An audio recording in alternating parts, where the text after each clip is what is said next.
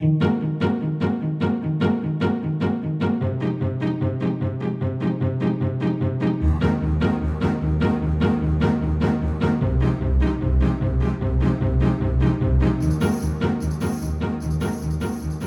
Türkiye'nin ve dünyanın ilk ve tek interkontinental podcast yayını Dış Mihraklar bir haftalık aradan sonra ikinci sezon birinci bölümde yine sizlerle beraber ya da 16. bölümde yine sizlerle beraber daha önce yaptığımız bir konunun e, yurt dışında çocuk e, sahibi olmak, okutmak vesaire konusunun devamı niteliğinde başka bir konu. Biraz daha gençlere yönelik bir konu. E, yurt dışında okumak e, üniversite okumak, kolej okumak belki ve daha sonra da akademisyen olmak konularını işleyeceğiz. Yine öncelikle her zamanki gibi takdim ediyoruz. E, Amsterdam'da yeni evinde, yeni dertleriyle e, Gökhan bizle, bizlerle e, bütün Avrupa kıtasını temsil ediyor. Buradan kendisine sevgilerimizi e, sunuyoruz. Ee, Avustralya Melbourne'den yine tabii ki de Avustralya'yı ve Asya Pasifik ülkelerini temsilen Ahmet bizlerle ve ve e, Boston'dan, Amerika Birleşik Devletleri'nden e, yeni saçlarıyla Önder bizlerle. O da tüm Amerika kıtasını temsilen bizlerle. Bendeniz de yine İstanbul'dan bütün Orta Doğu'yu ve bütün Asya'yı temsilen sizlerle birlikteyim. E, bugün aslında başka konuklarımız da olacak ilerleyen dakikalarda. E, yurt dışında e, yine bu üç ülkede e, Amerika Birleşik Devletleri'nde, Avustralya'da ve Hollanda'da akademisyen, e, akademisyenlik yapan arkadaşlarımızla birlikte olacağız. Ama öncelikle e, Önder'le bir başlamak istiyorum. Çünkü Önder, afiyet olsun. Hocam ben konuşacak mıydım? Evet, evet sen de konuşacaksın. Allah ya. Hay Allah. Ya bir şey soracağım. Şöyle Fenerbahçe Cumhuriyeti'ni kim Erol temsil ediyor bizim programda ya? Kimi kim temsil ediyor? Fenerbahçe Cumhuriyeti'ni. Fenerbahçe Cumhuriyeti'ni hocam ben temsil ediyorum ya. Ben, ben bu sene değil oldum. Artık Fenerbahçeliyiz evet. Buradan Bir gün herkes dinleyen- olacak diyorlardı. O yıl bu yıl Evet, mı? e- evet abi yavaş yavaş oluyor bak yavaş yavaş. Pandemiyle beraber herkes yavaş yavaş Fenerbahçe'ye doğru kayıyor. Bunun bağlantısının ne olduğu açıklanacak abi 2027'de. Bir şey Ve anlaşmasın. 250 takipçimizden 127'sini de kaybettik. ya da ya da 354 tane kazandık. Olabilir. Bilemiyorum. Zaten bizim amacımız onlar ya. Evet. Şimdi. Önder'cim sen 2006 yılında e, gittin Amerika Birleşik Devletleri'ne. E, burada Yıldız Teknik Üniversitesi Endüstri Mühendisliği bölümünde okudun. E, hatta doktora yap- burada yapmadın değil mi doktora? Başladım, orada başladım. O, e, evet evet burada başladın ve daha sonra orada öğrenci olarak Amerika'da öğrenci olarak bir hayat sürdürdün. Bize bu macerayı buradaki dış mihrak olmak isteyen, öğrenci olmak isteyen arkadaşların da gözüyle biraz anlatırsan seviniriz. Nasıl oluyor orada öğrenci olmak? Şimdi e, ben 2006 yılında YÖK bursu çıktı. YÖK bursu bana çıktı diye bir şey yok aslında. Şöyle oldu. Ben böyle takılıyorum, tiyatro tiyatro yapıyoruz, doktoramı yapıyorum, işte yeterliliğimi falan vermişim. E, bizim bölüm başkanıydı o zaman. E, ya böyle bir burs var, başvursana falan dedi. Bu, Tamam, bu burs yaptım. ne abi? Bu burs yurt dışında okumakla ilgili bir şey mi? Yüksek Öğretim Kurumu'nun Hı hı. araştırma görevlileri için, ben araştırma görevlisiydim Yıldız'da. Araştırma görevlileri için çıkardığı bir burs var. Diyor ki yurt dışına git, orada eğitim gör, sonra gel buraya eee, hoca ol. Hmm. Sana Yüceller işte- falan gibi. Kimler gibi? İşte Emre Kongarlar, Hasan Ali Yüce. Bir kuşak vardır ya böyle. Defterler, Cemiller, evet. Cemil, aynen öyle. Bridget Bardol'lar. Saçsız kral. Bu arada Emre Kongol hocamız da e, Covid e, pozitif. E, Evet. kendisine geçmiş olsun diyoruz burada. Aa, Sanırım mi? negatife döndü. Yo Evet, negatife döndü evet, evet, dün ben, izlediğim Ben kadarıyla. Twitter'dan takip ediyorum. İyiydi durum ama e, Ha. öyle bir şey. Evet. e, Ben Elif Kongar'dan bahsedecektim. Az sonra çok ilginç oldu aslında Emre Kongar'ı söylemeniz. Çünkü eee, Yiyoludur Elif Kongar. evet aynı zamanda Yıldız Teknik Üniversitesi'nden ve tiyatro kulübünden yolu Elif Kongar. Eee, benim aynı zamanda endüstri mühendisliğinde de hocam oldu. Evet. E, YÖK bursu çıkınca ben de iyi tamam bir başvurayım madem falan diye işe girişince benim gerçekten çok böyle şey değildi. Çok böyle büyük arzularla yurt dışında işte ben okuyacağım gideceğim falan gibi değildim ben. E, öyle bir şeyim hayalim falan yoktu yani. Sonra başvurdum.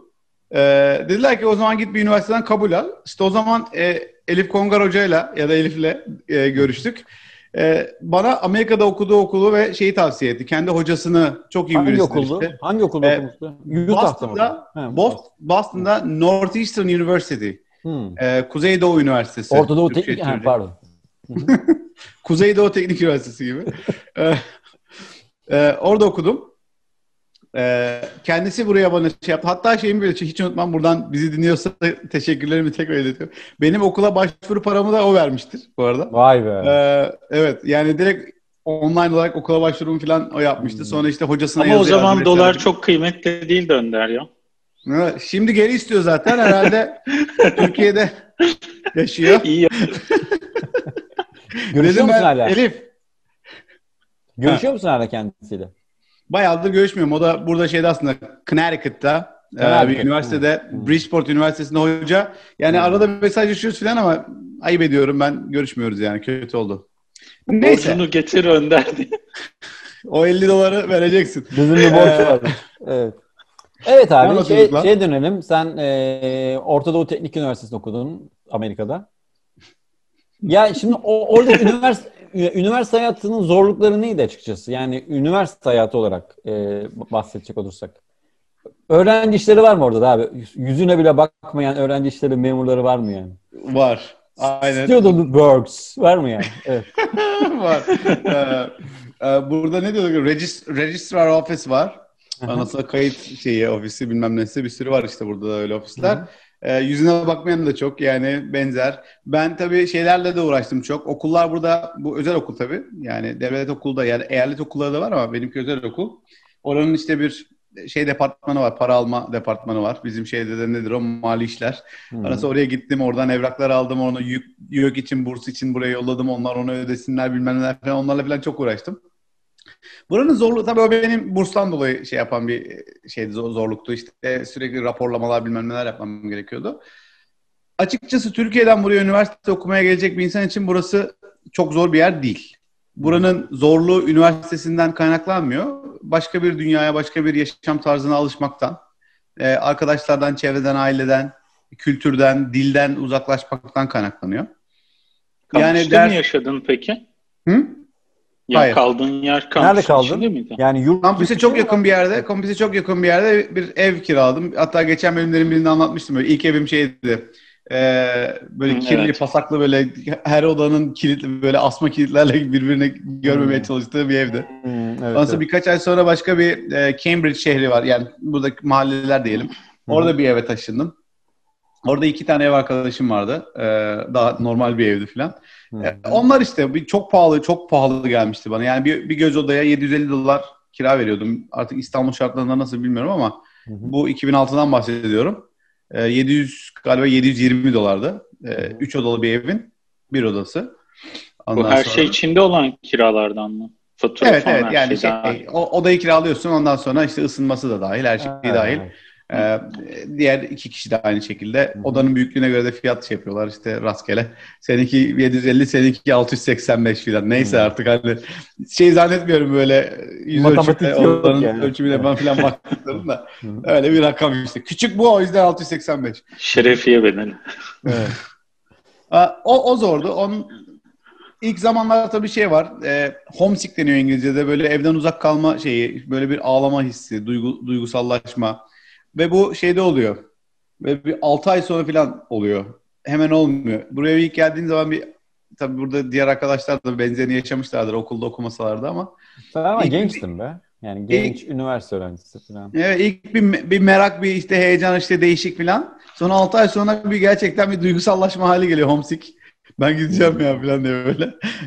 Bu arada Evet. ben de okudum buraya geldiğimde. 6 aylık bir üniversite programına gittim. Aa, Evet ama şey öyle bir sertifika amaçlı ama 6 Sana- ay sana kısa bir, üniversiteye gittim yani. kısa bir söz veririz o zaman bu konuyla ilgili. Tamam. Minnak. Abi şey yani e, Önder şunu merak ediyorum. Biz bize mesela Amerika'da okumak e, çok böyle ca- hatta bizim şimdi benim iki tane oğlum var. E, hep böyle hayalde kuruyoruz bazen. İşte, işte Kolombiya Üniversitesi'nde okusun bunlar falan. Hani sanki e, Çok bir şey ben yani sanki çok bir şeymiş derken de yanlış anlaşılmasın. Yani kötü bir şey olarak söylemiyorum. Ama bir hayal olarak hep bize sunulan bir şey yani Amerika'da üniversite okumak. Tabii ki böyle çok marka üniversiteler var işte Yale, Princeton, işte Columbia falan. Ee, Ivy League diyorlar değil mi? Evet Ivy League. Yani e, hep böyle ilk yüzde işte baktım ben 37 e, tane Amerikan üniversitesi var mesela. E, nedir bu? Ya belki bunu birazdan Tuğba'ya falan sorarız ama yani nedir bu farkı yaratan? Yani İTÜ'den, Yıldız'dan, bilmem neden bu farkı yaratan nedir bu marka üniversitelerin? Aslında cevabını da bulduğum bir soru ama yine de yani yaşayan insanların e, gözünden merak ediyorum yani. Bu arada ilk %37 üniversite olması ilginç. Ee, o ilginç bir listeymiş. Evet evet bunu şey yapıyor abi. Her sene e, Times Higher Education World University Ranking diye bir şey e, kurum yapıyor. Neyse espri yapmaya çalıştım ama ilk %37 üniversite var dedin de yüzlük listeye 37 üniversite Hayır. koymaları ilginç olmuş. ilk %37 tane Amerikan üniversitesi var. ee, tamam. Doğru cümle bu pardon. ama şey... birinci bir İngiliz üniversitesi. Birinci sırada bir İngiliz üniversitesi var. Sonra Amerikalılar e, şey yapıyor, yardırıyor yani. Blok evet. kapatmışlar. Evet, evet, evet. Şimdi şu, şunu söylemek istiyordum az önce. Onu söyleyeyim ondan sonra. Ben e, okula geldiğim zaman dersleri ders odadan içeri girdiğim zaman, derslikten içeri girdiğim zaman Yıldız Teknik Üniversitesi'nde öğrendiğim şeyler sayesinde diyeyim. Hiç zorluk Hı. yaşamadım. Yani burada işte aa işte zorlanacak mıyım işte acayip böyle kompleks konular mı öğreneceğiz bilmem ne falan. Hiç sıkıntı olmadı gerçekten. Yani direkt çatır çatır e, buradan öğrendiklerim altyapı olarak bana yetti. E, yeni dersler aldım hiç yeni şeyler öğrendim ama hani şey olmadım hiç. Uf ya işte bizim de temelimiz kötüymüş bilmem ne falan ha. olmadı hiç. Yani hiç öyle bir şey yok. Zaten uluslararası öğrenci de çok zaten hani illa burada geldiğin sınıfındaki diğer insanlar Amerikan standardı diye bir şey yok. Amerikan standartı şuradan var. Okulun alma kriterinden kaynaklanan bir standart oluşturulmuş tabii. Her Hı-hı. okulun alma kriteri farklı. Hı hı. Tıpkı ÖSY'den, e, ÖSS'den e, ya da işte e, devlet sınavlarına aldığı puan gibi işte GRE'ye giriyorsun ya da SAT'ye giriyorsun, TOEFL vesaire. Bunlar var.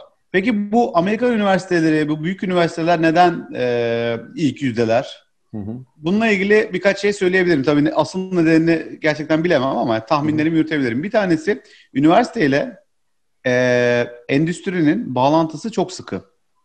E, yani üniversite kendi kabuğunda, kendi işini yapan, e, araştırma yapan bir yer olmak dışında üniversite e, firma oluşturan, startup oluşturan, bunları destekleyen Mülka merkezleri oluyor değil mi üniversitelerde? Incubation Center diyorlar. Evet, evet. Bunlar oluyor. İkincisi e, üniversitelere gelen para yatırımı genellikle endüstriden geliyor. Milyonlarca dolar para akıyor. Ve buradan çıkan işler endüstride kullanılıyor. Yani bu işte makine mühendisi, mühendislik de olabilir. Bu Hı-hı. sosyal bilimler de olabilir. Ama e, endüstriyle üniversite arasında böyle bir ilişki var. Bu Hı-hı. hem bir para akışını sağlıyor, üniversitenin kalitesini arttırmak için tabii ki önemli bir şey para akması. Aynı zamanda üret, üretilen değerin, üniversite üretilen değerin e, toplumda karşılığı olmasını sına neden oluyor. Bence bu çok önemli bir şey.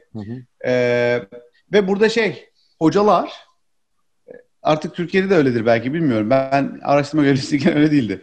Ee, burada hocalar tıpkı kendi başlarına bir işletme gibi araştırmalarıyla para kazanmaya çalışıyorlar. Yani bunu çeşitli yerlerde e, proposal olarak sunuyorlar.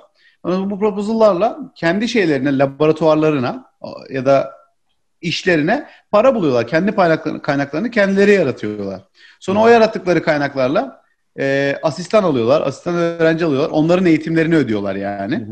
E, bu şekilde ilerliyor. Ben o yüzden buraya geldiğimde e, bundan çok etkilenmiştim. Tuğba da bundan muhtemelen şey bahsedecektir, daha iyi bahsedecektir. E, bu çok hoşuma gitmişti. İkincisi üniversiteler Amerika'da genellikle e, iki kaba gruba ayrılıyor. Bir tanesi Teaching University, bir tanesi Research University. Yani Hı-hı. bir tanesi daha çok e, öğrenci geliştirmeye kendini adamış okul. Diğeri ise araştırma yapmaya kendini adamış okul. Tabii sektöre yaslanıyor yani. Evet. Hı hı. Ee, araştırma yapma ok- yapan okullar işte e, bilim e, geliştirme vesaire gibiyken teknik e, okullar diyelim ya da öğretim okulları insanları geliştirip piyasaya eleman sunan e, kurumlar haline geliyorlar. E, bu anlamda da bence uzmanlaşma okul diyor ki ben ben research okulu değilim ben e, öğrenci geliştirecek okulum diyor. Dolayısıyla uzmanlaşma olduğu için bence orada da bir kalite farkı yaratabiliyorlar. Her şeyi yapmaya çalışmaktansa belli şeyleri yapmaya çalışmak e, söz konusu. E, üniversiteye giriş konusunda öğrencilerin bizimkinden bir farkı. Tabii ki burada da sınavlar var. Hani biz işte e, ülke çapında sınav olması falan iyi değil diyoruz. Gerçekten de tek sınava dayalı olması çok iyi değil ama e, öğrenciler okul seçerken bir sürü okula turistik olarak gidip e, odalarını gezip sınıflarını dolaşıp e, şey yapıyorlar ve üniversiteler bu öğrencileri almak için kendilerini marketing yapıyor, pazarlama yapıyorlar. Yani işte böyle turlar düzenliyorlar ve işte aileler geliyor işte çocuklar Hı hı. e, bakıyorlar falan. Buna böyle seçiyorlar okullarını. Yani okulu sadece işte üniversite sınavına girdim bunun puanları yüksek ya da çok kişi burayı istiyor. Tabii ki o da bir kriter. Niye çok kişi orayı istiyor? Ama İyi bunlar okul. özel üniversiteler değil mi? Burada özel devlette de böyle. Yani gidiyorsun okula. E, devlet derken devletten kastım şu State University diye bir şey var. State University'nin de e, faydası o state'de yaşıyorsan sana şeyi e, senelik masrafı çok daha düşük oluyor ama Hı hı. çok öyle Ha. bedava falan değil yani. Hani daha ucuz. Birazcık daha ucuz. Hı. E, bir de o da okuluna göre çok daha pahalı olabiliyor. Talep çoksa sonuçta ticari işletme gibi çalışıyorlar. Amerika'da bedava üniversite diye bir şey yok değil mi? Yani burs ayrı bir kavram da. Yok. Yok. Yok yok. Evet. Yani şey Amerika'da okul sana bedava- burs verebiliyor işte şey için ama e, devletin sana bedava üniversite, bedava eğitim, bedava sağlık yok. Öyle bir şey yok. evet. Şey yapalım mı? Ee, Ee, e, Tuğba bu arada gelmeye hazır. Evet. Aa, Tuğba. Tuğba'yı gör, görmeyeli 20 sene oluyor. Merhaba 20 Tuğba. sene 20 sene değil ya. Geçen eee Geçen şeyin darbuka çaldığımdan hakkını- evet Ben Tuğba'yı unutmuşum onu. Sen hatırladın bana. Bravo. bizi bizi izleyen 3500 e, seyircimize e, e, Dubai bölümünden e, alıyorum referansı. Şöyle, tekrar tekrar hatırladım. Tuğba benim lisedaşım. E, şurada 25. yıl şeyim var bak 25. mezuniyet yılı. Aa, bende de var evet. Var bende Sen de. ama 25 olmamışsınız 20. da. 20. Evet, yıl var. 20. yıl. Tuğba ile bir gün pilav gününde e, Onu diyecektim. Pilav yiyoruz. Yiyoruz. dolanırken, arkadaşlar dolanırken bir baktık e, şey e, darbuka sesi. Bu kimdir dedim mi baktım Tuğba. Ay Allah'ım ya. Darbuka çalıyordu. Şimdi işte Amerika'da hoca. Nereden nereye? Yani Nereden Türkiye'deki darbukacı orada şey mi denk geliyor? Amerika standartı bu Türkiye'nin hocam. darbukacısı burada hoca olabiliyor. Burada hoca olabiliyor. Evet. Şimdi şöyle Tuğba e, bu arada Gökhan e, bizim e, belki programdan e, biliyorsundur. Bizim Hollanda'da yaşayan e, ve YIO'dan beraber tiyatro yaptığımız arkadaşlarımızdan Gökhan. E, Hı. Ahmet'i zaten e, tanıyorsun değil mi? Biliyorum evet. Sanırım evet. tanışıyoruz evet. Bizim Evet. dönemde e, Önder'le aynı dönemde e, diyebiliriz. O da e, Avustralya'dan. Önder zaten biliyorsun. Önder de Biz yan mahalleden. Kenardan çay uzatıyormuş. Evet. Bugün şey konuşacağız. E, bugün e, ırkçılık konuşacağız. Seni öyle. Ya ben onu düşündüm de ben aslında her e, e, bölümünüze uyuyorum. Yani evet işte uyarsın tabii canım. şöyle 38 yaşında göçtüm ben buraya. E, ona bağlı olarak Türkiye'den ayrılma e, e, ne diyeyim karmaşıklığı. Evet. Üstüne e, işte ırkçılıkla ilgili söyleyeceklerim olabilir. Çünkü Avrupa'da da ben bir sene postdoc yapmıştım. 2010-2011 arasında. Güzel. Onun üstüne çocuk okutuyorum. Üstüne Oo. doğum yaptım burada. Vallahi ya 15 bölüm Yani tamamlanıyor. akademi hakkında da konuşabilirim yani isterseniz. Baştan çekiyoruz arkadaşlar. Abi evet, Evet. ya. En baştan Şimdi başlıyoruz. üçüncü bölüme eklenti. Evet. Kuveyt, Kuveyt'le ilgili var mı şey falan? Neyse şimdi biz şunu diyelim. E, bugünkü konumuz aslında akademi ama başka bölümlerde de bize e, dahil olabilirsin. Vallahi gurur duyarız yani. Hani başka Ay, herhangi bir teşekkür bölümde. ederim. E, Sağ olun. Benim e, eşim daha çok takip ediyor. Esat, evet evet Esat'a Esat'a sevgiler bu arada. Esat burada en çok ismi geçen e, Ya dedim ben çocuklara dedim bir yardım mı yapsak, bir şeyin sponsor mu olsak? Senden Vallahi çok olur. bahsediyorlar.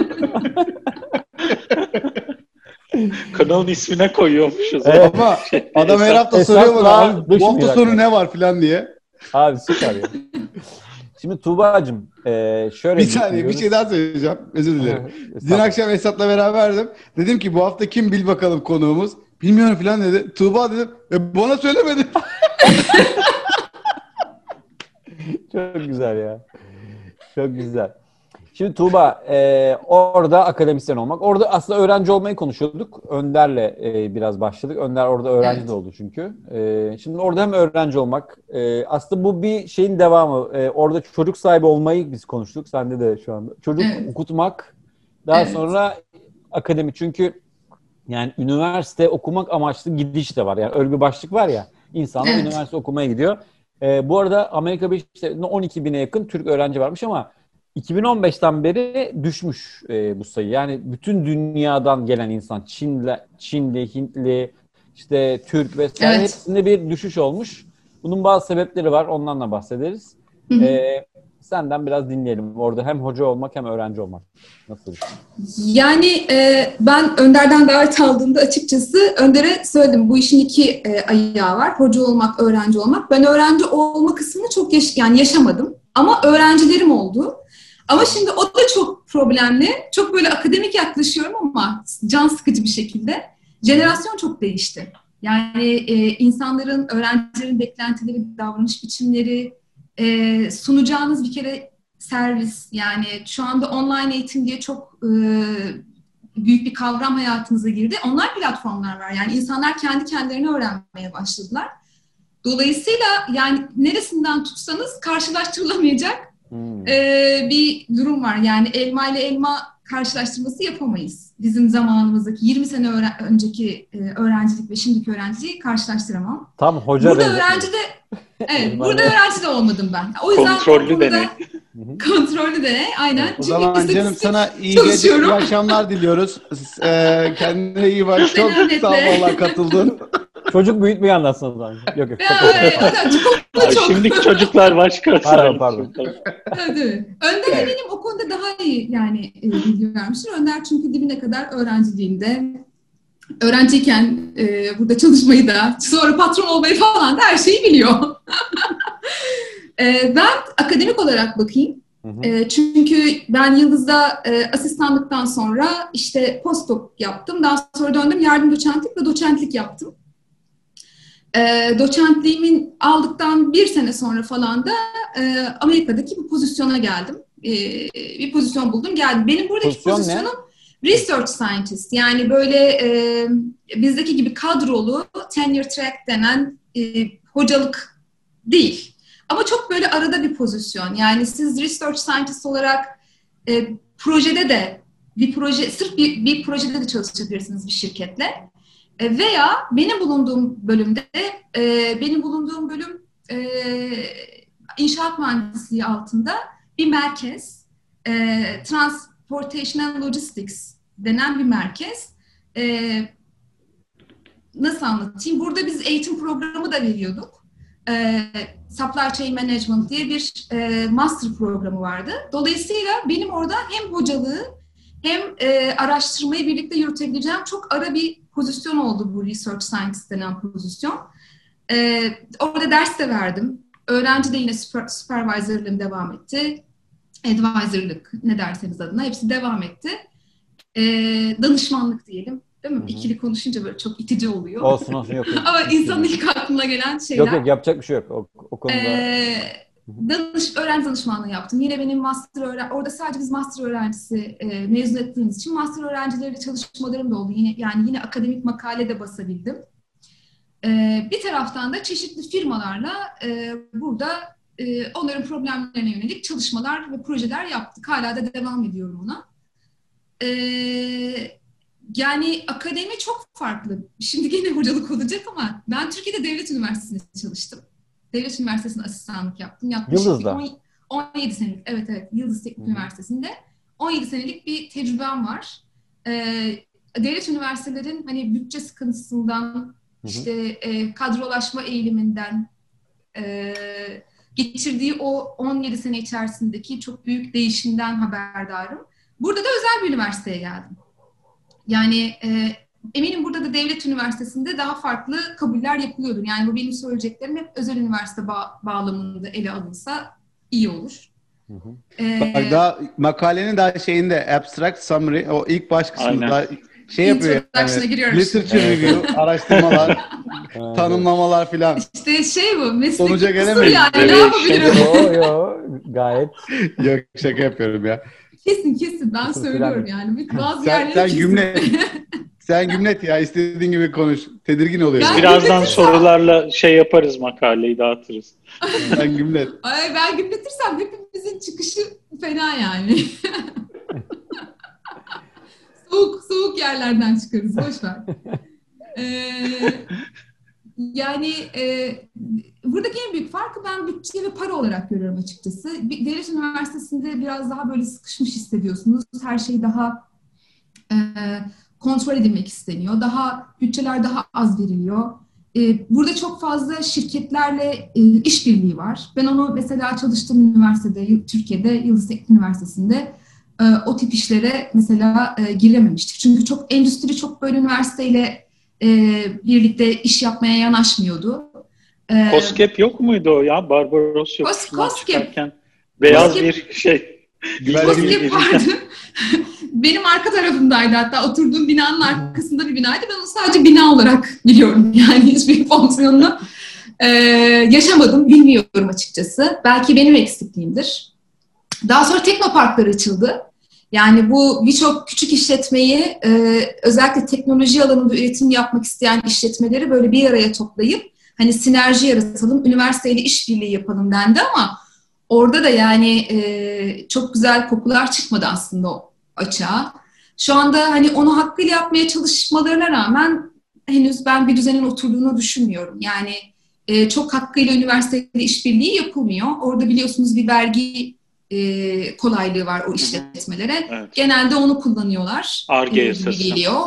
Evet. E, Ama yani ondan şöyle- çıkıyorlar. Yani onun da bence e, yani o, o da cazibeli ha- e, hale getirilmeli ki şirketler yanaşsın. Ben onu mesela kötü olarak e, algılamıyorum aslında. Yani, ya benim bir şirketim var ben niye üniversiteyle işbirliği yapayım ki diye sorduğun zaman adam da sana diyebilir yani sana ben işte vergi kolaylığı yapacağım. Ding.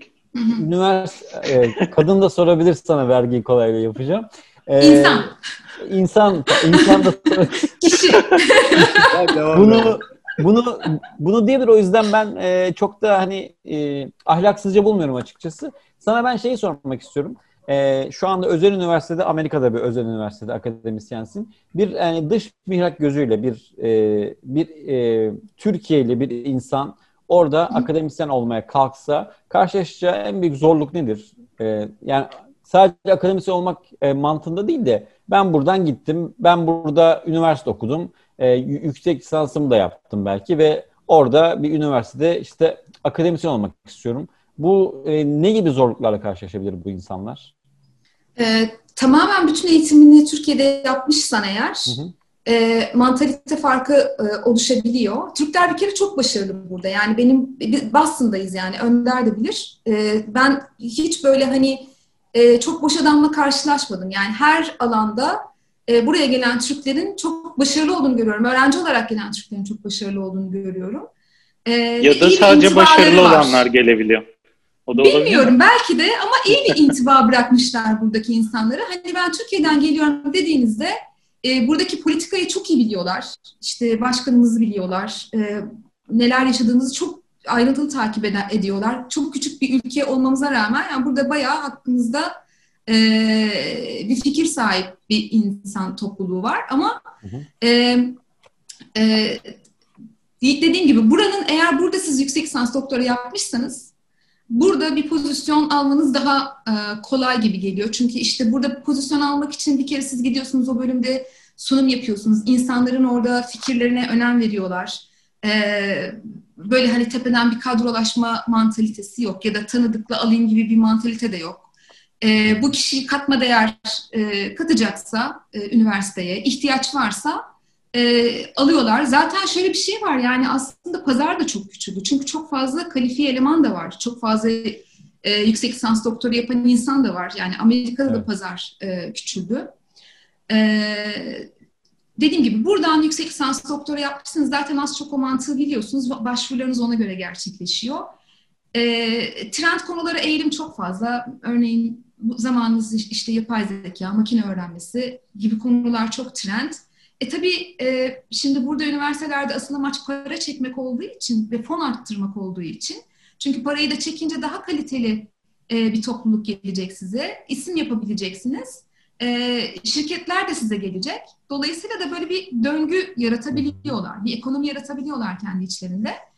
E, Mesela ben şey şey diyebilir miyiz Tuğba? Mesela Türkiye'de biz en azından ben araştırma görevlisi oldum. Hiç doçent olmadım ama böyle bir yere bir proposal ya da bir teklif yazıp bir yerden para bulma gibi bir eğitimimiz yok ya da öyle bir alışkanlığımız Evet. da yoktu. Burada mesela hoca olacaksanız siz onu yapamıyorsanız yani bir firmayı ikna edip size işte 1 milyon dolar para vermesini ikna edemiyorsanız zaten doçent olamıyorsunuz. Çünkü şey diyor sen okula yeterince para getirmedin diyor okul. Ee, o kriterlerden biri ne kadar e, para getirdin? İşletme Mesela o- gözüyle o bir bakıyorlar. zorluk. Efendim? Gözüyle, aynen öyle. işletme gözüyle bakıyorlar okula. Tabii, Yani tabii, tabii. kadroyu Evet. kapayım öyle e, şey yok yani değil mi? Yatayım yok. var. Evet. Çok güzel. Yok. Çok güzel. E, şey Yani zaten yatmaktan kastım şey ama belki çok iyi bir researcher'sın E, ama şey Önder'in dediği bu işin pazarlama kısmını yapamıyorsan yine hani şey Yetersizsin. olamıyorsun değil mi? Yetersizsin. Hani beni bir sakin bırakın diyemiyorsun yani. Ya benim Hayır, aa, kesinlikle evet. Yani araştırmacı olarak çok iyi bir araştırmacısın ama içe dönük mesela. Ee, o da bir sıkıntı. Yani burada senin kendini göstermen, çalışmanı göstermen. Ya, çünkü yaptığın iş kıymetli bir şey. Onu da gösterebildiğin zaman zaten o fonları alabiliyorsun. Ve de böyle adam arıyorlar. Yani e, benim gözlemim bu en azından. Ne Sen diyordun peki Özlem? o- Ee, o- Önder o fonu- kes. O fonu alabilmek noktasına sen geldin mi pozisyon itibariyle? Şimdi mesela ben ilk sene geldiğimde benden bir network beklediler. İşte proje yazman lazım, e, şirketlerle e, projeler yapman lazım ve buraya para getirmen lazım. Ve söylenen paralar da e, iyi miktarda, yüksek bedeller. Hı hı. Ben çok çalıştım tabii. Burada hiç kimseyi tanımıyorum, hiçbir network'üm yani Hı hı. firma anlamında network'üm yok falan.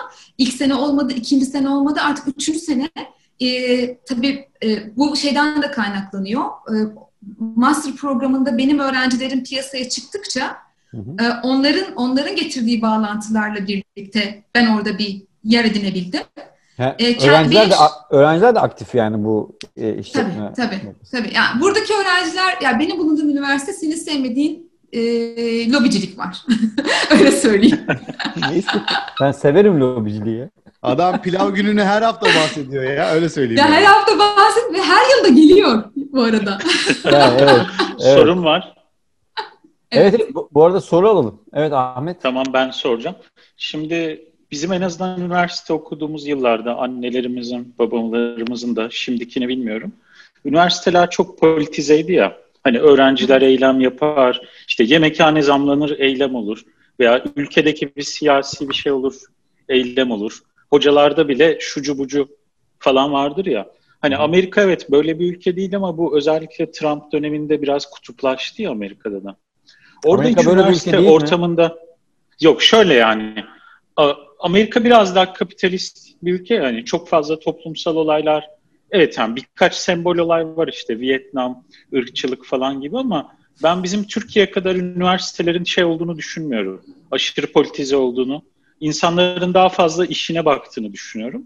Şey merak ediyorum yani üniversitelerde böyle bir politik bir ortam hiç var mı ya da bir kutuplaşma oluyor mu? Hocalar Yani- arasında, öğrenci grupları falan gibi. Ya işte o Ahmet o şeyle çok alakalı. Yani mizahla yaşayabilmenizle çok alakalı. Şimdi özgürlükçü bir ortamda herkes Trump'ın şakasını da yapıyor. Biden'ın şakasını da yapıyor. Ee, Trump'la ilgili konuşup sonra mesela gidiyor birisi. E, yanınızdaki biri diyor ki bakma onun Trump'la ilgili şaka yaptın. Aslında o Trumpçı diyor mesela. Yani hı. hani çok fazla ben açıkçası böyle e, e, muhafazakar e, bir kitleyle karşılaşmadım. Zaten Boston çok fazla e, kozmopolit bir yer. Dolayısıyla da e, özgürlüğün, esnekliğin çok olduğu bir yer. Belki daha Orta Amerika'da falan olsaydık belki daha fazla onun e, Hı hı, kokusunu alırdık ama yani burada ben öyle bir şeyle karşılaşmam ama şey çok güzel. Yani insanlar şakasını yapıyor, korkmadan konuşabiliyor. E, hatta bizim e, merkezimizin direktörü e, yaptığı sunumlarda dünyanın dört bir yanından öğrenciler geliyor. E, çünkü farklı birim, farklı ülkelerde de birimle, birimlerimiz var. Oradan öğrenciler geliyor. İşte adam sunum yaparken profesör e, çeşitli ülkelerin liderlerini söyleyip T'ye alabiliyor. Yani e, formal bir sunumda bahsediyorum. Hani bu Hı hı. kapalı, e, kendi içimizde beş kişiyle yaptığımız bir toplantı değil. Dünya çeşitli yerlerinden gelen insanlarla bile Trump'ın da şakasını yapabiliyor. Diğer liderlerden bahsediyor. E, onlarla ilgili ileri geri konuşabiliyor. Yani kimse de kalkıp hani kimse hakkında bir e, işlem başlatmıyor. Dolayısıyla da insanlar rahat. Bir de bunu çok fazla kafalarına şey yapmamış oluyorlar. Yani hani bizde böyle bir süre sonra e, insanlar görüşmemeye başlıyor. Kavga Çok etmeye başlıyorlar falan. Kutuplaşma oluyor. Ben kutuplaşma görmedim burada. E, kavga da görmedim. Yalnız son zamanlarda işte şey vardı. E, siyahi insanların yaşadığı problemler. E, onunla ilgili mesela çok fazla e, konuşmalar e, oldu. E, onun haricinde ben kutuplaşma görmedim. Bilmiyorum. Hani dediğim gibi ama benim bulunduğum yerde şey rahat bir yer. Yani Evet, evet Boston biraz daha... Gökhan var mı senin sorun? Benim bir sorum var aslında. Belki konuyla çok alakalı olmayabilir ama e, şeyi merak ediyorum. Türkiye'deki öğrenci profiliyle Amerika'daki öğrenci profili arasında bir nasıl bir fark var? Fark var mı? Ya Türk öğrencileri daha ne bileyim yani Ahmet'in bahsettiği gibi başka şeylere daha meyilli eğitimden ziyade de Amerika'da daha mı farklı? Bunu öğrenmek istiyorum Yani o karşılaştırmayı çok yapamıyorum. Çünkü Türkiye'de lisans ve yüksek lisans dersi veriyordum ben. Ve çok yani 20'li yaşlar yani öğrenci yaş grubum 20 ile 25 arası, 30 arası falandı. Buraya geldim. Burada lisansüstü master programı olduğu için buradaki öğrenci yaş grubu e, 27 ile 40 arasında değişiyor. E, Önder de gülüyor bana oradan ama Ee, ama şey dediğim gibi ben biraz jenerasyon değişmesinden e, şikayetçiyim. Yani sosyal medyadan dolayı işte belli mesafenin kalmaması, e, bilgiye ulaşma kolaylığının çok da iyi, iyi kullanılmaması beni rahatsız ediyor Türkiye'de. Ama mesela e, kişi yani o, o kısımda çok karşılaştırma yapamıyorum ama Türk Ben öğrencilerin a- aralarında çok çalışkan, çok akıllı. Çünkü bizim eğitim programımız aslında her ne kadar şikayet etsek de e, müfredat dediğimiz ilk öğretim, lise eğitimimiz aslında çok kuvvetli. Yani burada bakıyorum e, birçok üniversitede de iyi Önder de- pozisyonlarda Önder Evet, iyi- ondan bahsetti biraz. yani, iyi pozisyonlarda şey var. Özür dilerim Salih kesiyorum ama e, iyi pozisyonlarda işte bakıyorum Hintler, Çinliler, Türkler bunların hepsinin eğitim programı çok ağır. e, üniversite zamanına kadar. E, dolayısıyla da Amerika tabii bu kadar çalışkan insanı kapıyor ve bilim üretiyor. Peki Amerika satıyor. ezberci mi o anlamda? Daha araştırmacı mı? Amerika çok e, özgürlükçü ve serbest bırakmacı öyle söyleyeyim. Okey. E, lise eğitimini bilmiyorum ama hani böyle e, çok özgüvenli insan yetiştiriyorlar. Yani o bizim eksikliğimiz. Biz çok fazla e, baskı altında ve çok fazla bilgi yüküyle çocukları büyütüyoruz ama özgüven vermiyoruz. Burada da tam aksine o kadar fazla bilgi olmasa da o kadar özgüvenli ki e, siz bilmenize rağmen karşısında tereddüt ediyorsunuz. Ya acaba haklı mı ben mi bilmiyorum falan diye. Böyle o kadar büyük, bir özgüven var. Bizim eğitim programımızda o özgüven eksik aslında. Dolayısıyla e, Amerikan eğitimi e, özgüven üzerine kurulu bir e, Ben- düzen. Ben bir şey sorayım Tuğba. Hem de Ah- Ahmet'in de demin sö- söylediğiyle ilgili de bir şey var. Ee, şimdi Open Doors diye bir e, araştırma kuruluşunun e, bir şey var, e, raporu var. E, 2010'lu yıllardan itibaren Amerika'ya giden, yurt dışından giden öğrenci sayısında ciddi bir düşüş hissediliyor. Özellikle Hindistan ve Çin'den, senin söylediğin gibi Hindistan ve Çin e, Türkiye'den de e, giden öğrencilerin sayısı da bayağı e, ciddi bir düşüş var. Ve bu düşüşün sebebi nedir? E, bununla da ilgili şöyle bir araştırma yapılmış. Okulların %42'si hani öyle bir düşüş hissetmediğini söylüyor ama %51'i ciddi bir düşüş hissettiğini söylüyorlar. Yurt dışından gelen öğrencilerle. E, birinci sırada siyasal sebepler var. Yani e, siyaseten kendilerini daha böyle itilmiş hissettiklerini söylüyorlar. İkinci sırada maddi sebepler çok e, yüksek e, bir e, maddiyat var. E, yani Amerika'da öğrencilerin siyasetle ilgili eğilimi tabii bu bambaşka bir soru. Ama tabii e, mesela 1968 olayları aslında Kaliforniya Üniversitesi'nde başlıyor. Yani e, böyle çok top olaylar da orada ama şeyi an- anlıyorum Ahmet'in söylediğini anlıyorum. Bizdeki saçma sapan sol, sağ, o, o şu, o, ocu, bucu filan gibi şeyler yaftalamalar belki orada olmuyordur yani. Üniversite hayatında sen belki bunu hissetmiyorsundur. Biz bile yani gerçekten yani apolitik insanlar olarak bir şekilde e, yani 90'lı yıllarda üniversite okumamıza rağmen kendimizi böyle bir tarafa yakın olma e, hissiyle yaşadık e, bir şekilde. Niye ki? Tabii, ama tabii. E, Ama o biz içgüdü. Yani o siz, Evet, evet, insanın yani- doğasından gelen bir şey. Bir aidiyet duygusu Aynen, vesaire aynen. yani. E Çünkü yani bizim kantine yani işte İTÜ Elektrik'in kantinine e, lavabo attılar ya. Yani so- sol sağ kavgası lavabo geliyor. Yani bir şekilde yani sen de bir taraf olmak istiyorsun. Yani saçma sapan yani sen orada termodinamik dersine gireceksin birazdan ama e, üstüne doğru lavabo geliyor falan. Saçma. Lavabo- Kırılganlar dinamiği mi izliyoruz? lavaboyu arzu etmiş miydiniz yoksa o kendiliğinden mi geldi? Kendi bilmiyorum. Uçarak girdi içeri yani böyle şeyler. Ama ne kadar güzel yani sana sebep olmuş işte. Ve bu yani berta, bir taraf olan bertaraf olur mu Bir derler. taraf olan Öyle da- bir- Evet. Aynen. Neyse bunu yani kayıt dışı bir şeyde şey yapalım. bu, e, bu önemli. Şimdi bu bu bu azalmayı peki e, sen e, kaç yılına gittin bilmiyorum da e, hissedebiliyor musun yani insan, artık yabancı öğrenciler e, eskisine göre daha e, meyilli değil. Böyle bir hissiyatın var? Tabii bu 2010'lardan beri gelen bir dalga.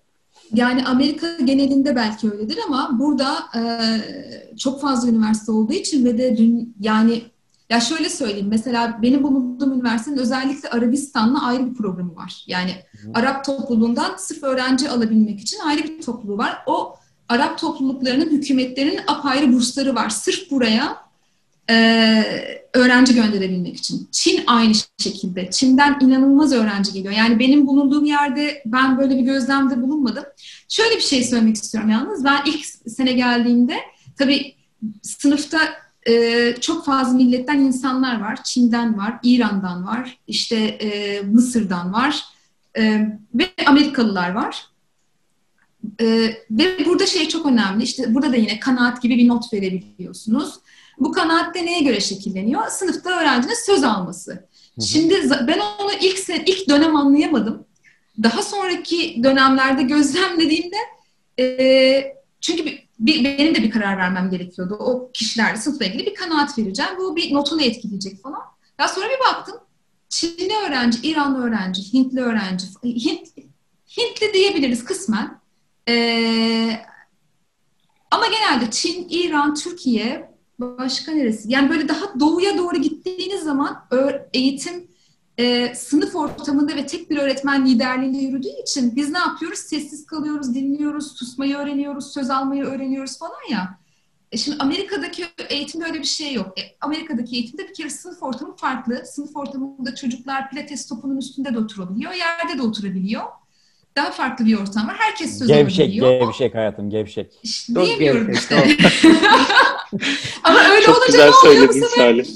Sınıfta Amerikalı öğrenciler daha fazla söz alıyor. Ya adamın söylediğinin içeriğinin önemi yok. Konuş, konuşuyor ya yani Ya kendini gösteriyor ya. Sonuçta kanaat notu daha yüksek oluyor. Abi baktım bir süre sonra diğer taraf saygıdan dolayı susuyor ve söz almayı bekliyorken ya da işte e, mantıklı ve makul bir şey söyleyeyim diye bekliyorken aslında o treni kaçırıyor gibi oluyor. Yani mesela benim en fazla e, gözlemlediğim fark buydu. Doğu ve Batı eğitimi arasındaki fark buydu. Ama ben senin söylediğin şeyi bilmiyorum. Yani dediğin gibi artık özellikle bu dolar e, TL e, değişiminden sonra Türkiye'yi muhtemelen etkileyecektir. Yani eğitim masrafları da Evet, evet çok zor. fiyatlar yani. Çok zor. 50 Ama 55 bin dolar falan abi seneliği ya bir üniversiteye gitmenin yani. Evet. Oo, 55 bin dolar nedir be abi? Çarp Yani- 8'de. North Ama işte University- bundan yani bundan kaç sene önce e, bir buçukla çarpıyorduk. Yani Tabii tabii. 2014'te bir buçukla çarpıyorduk mesela. Aynen, artık çok zor ya yani o, o işler yani tam tersi ben benim hayatta en en yanıldığım şeylerden biri bu oldu ya ben şey düşünüyordum bizim için e, yani çocuklarımız için daha doğrusu e, dünyalı olmak çok daha kolay olacak. Bizim için daha e, zor zordu falan ama şu son dönemde e, tamamen yanıldığımı hissediyorum yani. Dünyalı olmak çok zorlaştı artık. Tamamen maddi sebeplerden dolayı. Yoksa teknoloji ulaşım e, e, iletişim falan çok hızlı gidiyor ama e, maddi sebeplerden dolayı çok zorlaştı. Ama Salih şey var e, yani yine e, bence bizler e, daha ulaşabil bilgiye ve çeşitli networklere daha ulaşabilir olduğumuz için yine şanslıyız. Yani Türkiye'deki uçurum çok arttı. Mesela sınav sisteminin değişmesi, hani evet. köydeki çobanla muhabbeti var ya yani onun evet. gibi oldu artık. E, ben Kabataş'ta okuduğum zaman e, süper lise yapılmıştı ve kızlar alınmaya başlamıştı ve evet. e, Türkiye'nin çeşit bak Türkiye'nin çeşitli yerlerinden e, çeşitli böyle çocuklar gelmişti. Çok, e, çok zengin de vardı, çok durumu iyi olmayan çocuklar da vardı ve herkese meslek e, vizyonu sağlandı. Hani farklı bir vizyon verildi. O çocuklar üniversiteye gitti, herkes meslek sahibi oldu. Yani şimdi bakıyorsunuz ben çocuğumu Türkiye'de de okuttum bu arada. Yani benim oğlum e, üçüncü sınıftayken biz, üçüncü sınıfa burada başladı, Amerika'da başladı. İki senede biz Türkiye'de bir koleje gitti. Oradan da memnun olmadım. Yani ben çocuğumu kendim devlet, devlet e, ilkokuluna gönderemedim gönderemediğim için çok üzülerek koleje verdim evet. mesela. Yani bu evet. da çok canımı sıktı mesela. Ya biz de, yani bizim de öyle yani şu anda mesela devlet okuluna vermek bir sanki bir tarafı eksik kalacak gibi hissettiriyor. Yani, yani öyle bir şey yok oldu. Diyorum aslında ama bir yandan da onu e, düşündürdüler evet. bize. Çünkü e, bu hükümeti e, hani eleştirirsin, eleştirmezsin. Eleştirebilirsin, eleştiremezsin bilmiyorum ama eğitim konusunda büyük bir Ama hükümetten, bence bu hükümetten apayrı bir konu. Yok, yani yok, bir bence... ülkenin eğitim politikası e, hükümete bağlı olmamalı zaten. Eğitim ama... politikası, çevre politikası bunlar... Ya, e... Türkiye'nin yapısı biraz farklı. Türkiye'de hükümet e, çok güçlü yani e, her anlamda. Yani her türlü politikayı belirleyebiliyorlar. Eğitim konusundaki politikaları gerçekten e, bizi mahvetti o anlamda hani başka yönlerden eleştir eleştirme beğen beğenme ama o konuda gerçekten e, çok ağır bir şey bindirdiler bizlere. Şimdi, bu bölümü iyi kaydedin bir yerlere koyalım bak bu Salih'in dediklerini. Duyamazsınız bir daha. Ya ben bunu her yerde biliyorum ya. Ee, ben ilk kez duydum ya. WhatsApp'ta da Bence... Hocam burada WhatsApp'ta. Tuba gitmeden, Tuba gitmeden Gökhan'ın sorusuna bir cevap vermek istiyorum. Tabii ki örnek kütle bir olunca tabii ki şey ifade etmez. Amerika'daki öğrencileri temsil eden bir örnek olmayabilir ama benim eşim de biliyorsunuz e, hoca burada. E, Onu da çağırsan yandan. Aslında Hande daha evet daha iyi bilgi verebilir bu konuda. Hande hani gel gel. Çay gel gel tam senlik muhabbet. Çay istiyormuş. Evet. Ee, şey e, bir öğrencisine bir gün işte şey yapıyordu ders anlatıyor öğrenci soru sormaya gelmiş. Ee, çocuk şey dedi buradan sayısalcılar için belki bir espri olacak ama ya dedi bu hepsini anlıyorum buradaki ünlem işareti Değil mi? Ünlem işareti kombinasyon, ne dedi? Kombinasyon. Vurgulamak için o deseymiş. Önemini vurguluyor. Yani seviye bu mu acaba falan diye. Buradan şey mi alacağım tabii ki bu yani seviye bu değil de e, şey var ama. Olabilir abi bu arada. De, değil ya. O yani işte teknik üniversitede mühendislik okuyorsan olmaması gerekir yani. pardon, pardon. Bir şey, bir şey eklemek istiyorum Önder. Yani mühendislik ee, okuyor. seviye o değil ama mesela bu uç bir örnek ama Amerikan üniversitelerinde ben şunu gördüm. Bu uç örneğe de e, sahip çıkıp e, onu yükseltmekle yükümlüsün hoca olarak. Eğer yapmazsan sen o öğrenciden ağır bir eleştiri alırsan çünkü sistem şeye dayalı. Ne diyorlar? 360 derece değerlendirme mi? Hı hı. Yani hocalar, hocaların her sene değerlendirme alıyor hocalar çok güzel öğrencilerden. Çok güzel. Ee, çok güzel bir şey ama çok çeşitli insan yapısı var. Yani ama, benim ama çok güzel ya. Yani yani bak ben e, şöyle e, e, bugün hani sen katılmadan önce arkadaşlar bizim işte WhatsApp grubunda bir şey konuştuk da yıllar önce okuduğum bir kitap vardı. Bir matematikçinin e, savunması diye. Adam Cambridge'de, Oxford'da falan hoca olmuş. Tanrı hocalıktan bahsediyor. Tanrı hoca, dokunulmaz. Yani o, o üniversitenin en büyük handikapı budur diyor. Hocaya soru soramazsın falan. Tabii bu 1940'lardaki bir şey falan ama hmm. bizde mesela ben mesela İTÜ'de okurken vardı ya yani böyle gerçekten yani bu bizim zamanımızda vardı işte onu söylemeye çalışıyorum. Karşılaştırmıyorsun. Yani adam hiçbir şekilde sorgulanamıyor. Hani hiçbir şekilde beğenmeme hakkın yok adamı. Hoca hoca sen ne diyorsun diyemiyorsun anlayamadım bile diyemiyorsun. Yani ben bu konuyu anlayamadım bile diyemiyorsun. Yani böyle Buradan Kadir Kadir Afyonkale'nin kulakları çınlasın istiyorum. Ay Kadir Afyonkale vefat etmiş Önder. Ay. Yeni. Yeni. Yine de. Yeni, evet. hocamız da pek bir şey söyleyemezdik kendisine. ee, böyle evet. bir, bayağı bildiğin hakaretli gömerdi. Yani maymun musundan falan girerdi yani. Evet işte işte. Evet. Mekan ee, cennet olsun ama. Yine de vefat ettiyse burada bırakalım. Allah rahmet eylesin. şey, e, O da o yani şöyle şey- çok şey güzel bir sistem. Yani Ama- geri dönüş yani geri dönüşüm yani hocalara karşı öyle bir yani eleştirel gözle bakabilmek olayı bence çok değerli ve zaten eğitim kalitesini o arttırıyor. Yoksa ne olacak ya ben hoca oldum artık bundan sonra benim için kendimi geliştirecek başka bir şey yok ki.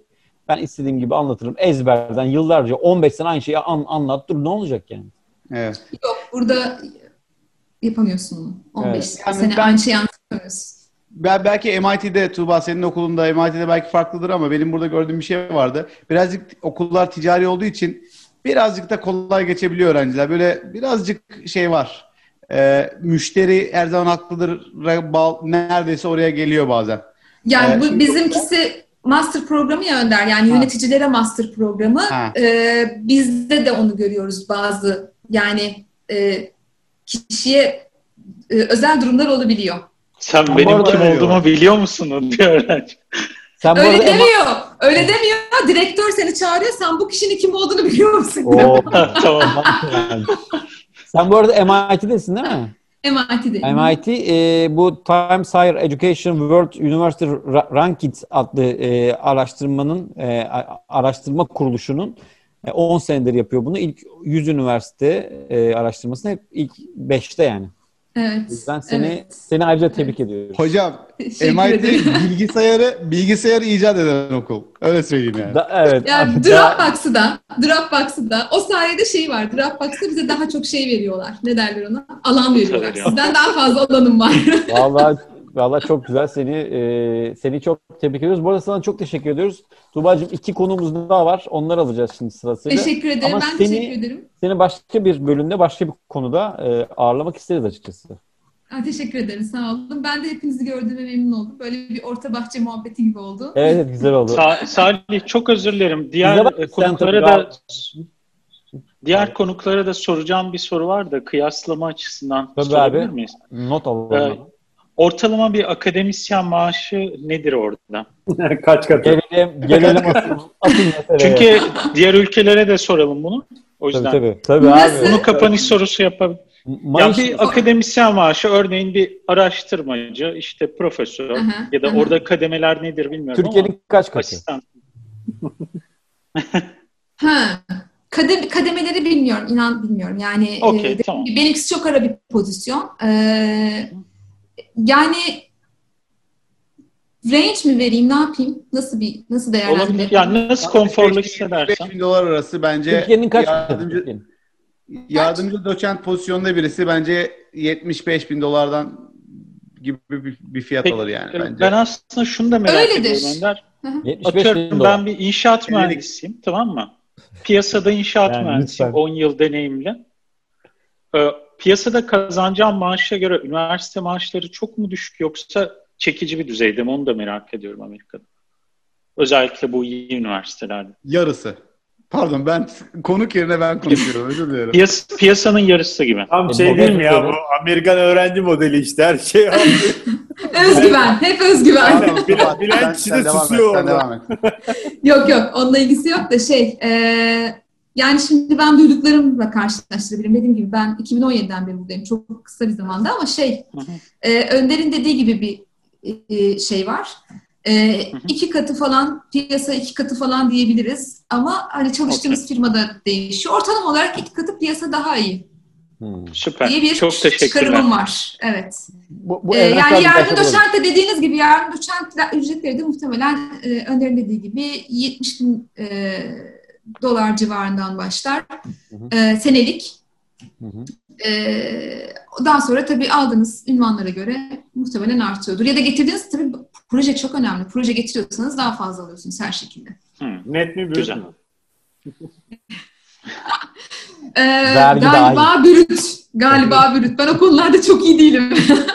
Bürüt bürüt vergi Vergilerden sorumlu insan olarak sanırım bürüt Gökhan. Çok teşekkürler. Çok Çok teşekkürler sağ ol. Tuğba. Rica ederim. Ee, Çok keyif aldım. Sağ olun. Evet daha Teşekkür uzun ediyoruz. süreli Görüşmek program yapmak Bye bye. dileğiyle. Görüşmek üzere. Esas'a selam. Baş üstüne. Hoşçakal. Hoşçakalın.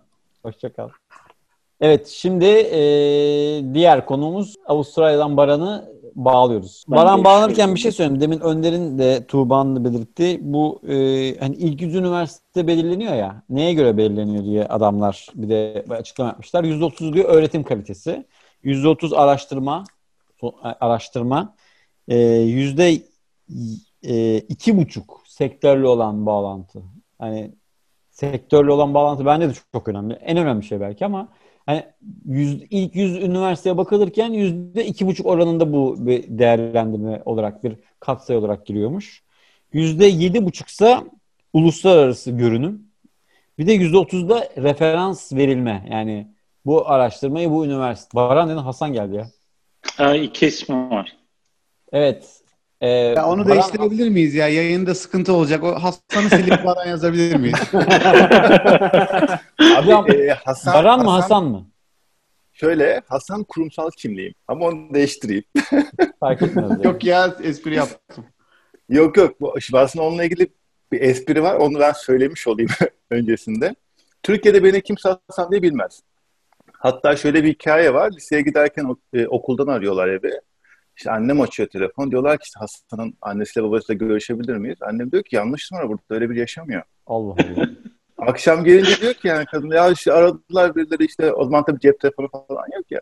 Ya Hasan işte diye birisini sordular ya dedim anne benim ilk asım Hasan değil mi yani? Okuldan da bana diyorlar ki senin ev telefonun yanlış. Aradık öyle kimse yaşamıyormuş diyorlar. Yani işin esprisi Hasan. An, yani buradan şunu annen ilk adını bilmiyor muydu abi senin? Ya, o kadar kullanmıyoruz ki kadın yani hiç, hiç Evet. yani aklına gelmiş. Kullanılmayan organlar mis- misal. Aynen. Ya belki başka birisi zorla şey yaptı. Dedi ki Hasan olsun ya falan kadın istemedi. Kabul etmek istemiyor hala. Yok burada öyle Hayır yani şey. Hasan, Hasan'ı da kendi, kendi koymuş. Kendi- yani Öyle rüyasında görmüş koymuş yani. Ha, Ama şey e, yani öyle bir esprisi var. Burada da herkes Hasan diye biliyor. ha. E, onu ilk başta bir çevirmeye çalıştım. Olmadı. Ben de dedim ki o zaman kalsın. Ya bir de Hasan daha kolay tabii yabancılar için. Baran ne abi hani anlamıyorlar Baran. Baran. Yo aslında aynı o. Evet. Hasan daha evrensel bir isim. Hasan. Hasan benim- deyince diye Orta Doğulu öyle Hasan, şey. evet, evet, Zaten evet. aynen yani birisine onu söylemezsen Hasan diye iki esle. Tabii hemen. tabii iki, iki seri. Hocam e, sen üniversitede hocasın. Yok E, değilim diye. Hoca değilim bak onu açıklığa kavuştu. Ne? Aa, şeyden. Ahmet Sin abi hoca diye abi şey falan mı? Hoca demedim, akademisyen. Manav demiş. Bizim, bizim manav çağırdı. Abi ben muhasebeci Ankara'da manav olmak. Okulun okulun kafesinde servis. Kantin. Fotokopi. Fotokopideyim abi.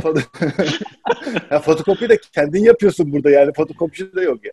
Fotokopi hala var ya üniversitelerde. Eskiden üniversitede en önemli birimi de fotokopi. Burada Evet. da burada da öyle abi. Şu an en önemli hala öyle mi? hala. Hocam Yani ben biraz ben kendinden ve üniversitede- orada akademisyen olmaktan e, bahseder misin bize? Yani nasıl? e, zorlukları neler? Kolaylıkları tamam neler? şimdi ben şöyle ufaktan başlayayım ama benim Ha, çok pardon kötü e, sözünüzü kesiyorum ama orası neresi diye oradan başlayalım. tamam okey.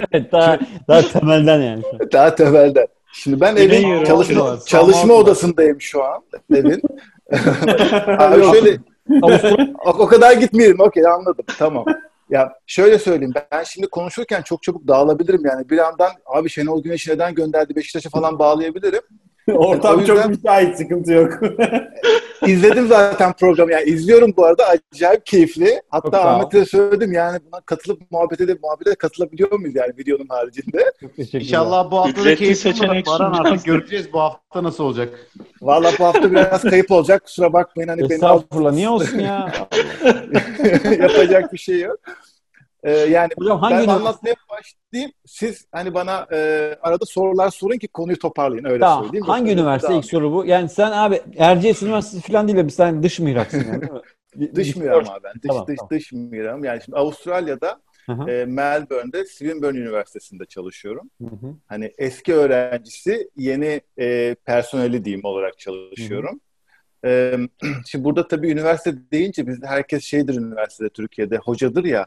Yani ya ders verir, hocadır ya da onun işte yardımcısıdır, asistanıdır şeklinde. Tabii burada biraz olay farklı. Burada iki türlü e, söylüyoruz biz üniversitedeki çalışanları. Bir akademik personel olarak söylüyoruz. Bir de Hmm. e, profesyonel personel olarak söylüyoruz. ben mesela bunu Ben- anlamadım. Evet Harika. şimdi şöyle anlatayım. Şimdi ben profesyonel personel diye geçiyorum. Şimdi Öğrenci abi- Daire Başkanı. yani yani aslında profesyonel personel dediğimiz aslında burada onlar yani bir nevi hani muhasebeci, e, Aha, öğrenci insan işleri. kaynakları falan filan. E ama tabii üniversiteler burada bizdeki yapıda değil. Biraz da endüstri tarafı da var üniversitelerin. De şimdi ben makine mühendisiyim. Hani mühendis olarak yani çalışıyorum üniversitede. Benim gibi birçok çalışan kişi var profesyonel olarak. Hani biz daha çok em, uygulamalı e, bilimler mi diyeyim, uygulamalı şeyler üzerinde çalışıyoruz. Ne gibi? Üniversitede akademisyen dediğin şey bir, bir konu üzerinde bir funding alıyor, araştırmaya başlıyor. 4 sene, 5 sene sonra diyor ki ya ben bunu araştırdım, bu olmuyormuş. Herkes diyor ki bravo, süper bir iş yaptın e, deyip çıkıyorlar. E, bizde ise şöyle oluyor, endüstri geliyor diyor ki ya böyle bir problemimiz var bunu, bunu çok çözemediler, siz bize bunu çözer misiniz? Biz bunu işte 5-6 ayda uygulamalı bir şekilde çözüp adamlara uygulamalı olarak veriyoruz. Yani aslında Burada sen hangi departmanındasın üniversitenin? Şimdi ben profesyonel şey diye geçiyorum ama departmanın ismi çok havalı. Şimdi teşekkür ederim Ahmetciğim bu noktayı vurguladığın için. e, Factory of Future diye geçiyor benim departmanın Hmm, adı. oo. E, yani çalıştığım laboratuvarın adı. Biraz böyle şey tabii hani e, marketing tarafında işin. E, yani biz ne yapıyoruz? Daha çok üretimciler için e, yeni teknolojileri nasıl uygulayabilirler? Avantajları nelerdir? Hani iki tane yeni teknolojiyi alıp birbirine nasıl entegre edebiliriz de bakıyoruz. Yani ben mesela teknoloji geliştirmiyorum. Akademisyenler daha çok yeni teknoloji geliştirme üzerine çalışıyorlar. Öyle söyleyelim. Peki bir şey soracağım. Şimdi- Sen makine mühendisliği unvanını orada mı aldın? Ya, Yok ben Tür- Türkiye'de Türkiye'de makine mühendisi olarak ha, lisansı Türkiye'de yaptın. Daha Aynen. sonra Evet. orada da yüksek lisans yaptın önce. Evet, şimdi evet. Şimdi ben şimdi neden şeyi sorduğunu, background'unu sorduğunu anladım. Oraya geleyim hemen. Şimdi ben Türkiye'de Sakarya Üniversitesi'nden mezun oldum makine mühendisliğinden. Ee, sonra da bir 10 seneye yakın Türkiye'de çalıştım. Hani endüstride. Hani üniversite tecrübem hiç olmadı. Hep ben endüstri adamıydım. Hani hem mühendis olarak hem yönetici olarak. İşte sonra buraya geldim. Burada bir yüksek lisans yaptım. Ee, üretim üzerine. Ondan sonra da üniversitede çalışmaya başladım zaten. Hı hı. Yani şimdi şeye geleyim. Bir, biraz fark fark nasıl bir fark var yani endüstride Evet, evet. çalışmakla üniversiteyle çalışmak arasında. Hı hı. E şimdi tabii endüstride çalıştığınız zaman sürekli bir hedefiniz var. E, işte kar edeceksiniz, daha fazla üreteceksiniz, daha fazla verimlilik. İşte bu sene verimli yüzde beş arttırdın, seneye biraz daha arttır. Böyle gibi sürekli bir stres var. Ya olmadı, müşteriden şikayet geldi gibi. Üniversite tabii daha rahat. Yani üniversitede genellikle oturalım. E, işte ne yapabiliriz? Bunu şöyle yapalım, bunu böyle yapalım, bunu şöyle edelim şeklinde bir ortam var. Rahat, stresi yok. Hani bana göre yok, onlara göre tabii biraz var. Hani ben daha stresli bir altyapıdan geldiğim için belki. E, ama tabii şey rahat. E, elinizde çok fazla ekipman var. E, o bir çok büyük bir e, Sen Güven çünkü daha çok şu an robotik alanındasın değil mi? Robotik ve 3D e, üretim üzerine de çalışıyorsun sanırım.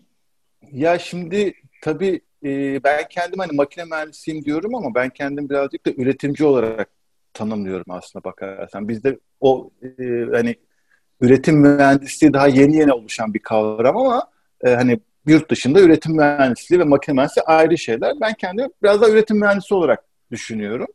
E, burada da aslında üretim mühendisliği üzerine çalışıyorum. Tabii üretim mühendisliği üzerine çalışıyorum deyince de bu abi işte bir kalıp yaptık, işte parça ürettik şeklinde değil artık teknoloji. Yani buradaki yaklaşım da o değil.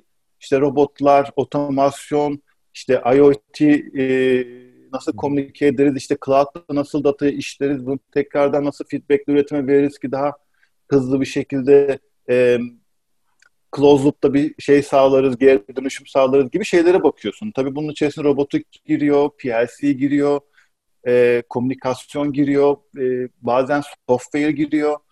E, hani makine mühendisiyim ama oturup CAD tasarımı yapmıyorum yani. Hani bir tasarım açıkçası yapmıyorum. Çok küçük bir parçası işimi. Ama tabii diğer robotik vesaire her şey içinde var. Yani şu anki gelecek bu. Aslında bakarsan Peki o bir şey- yüzden. ben şeyi soracağım. Ee, oraya giderken temel motivasyonun senin e, orada üniversitede işte hem yük- işte yüksek lisans ya da neyse daha sonra orada profesyonel bir personel olmak mıydı yoksa Avustralya'ya gitmek miydi? Yani e, temel motivasyon neydi buradan buradan giderken?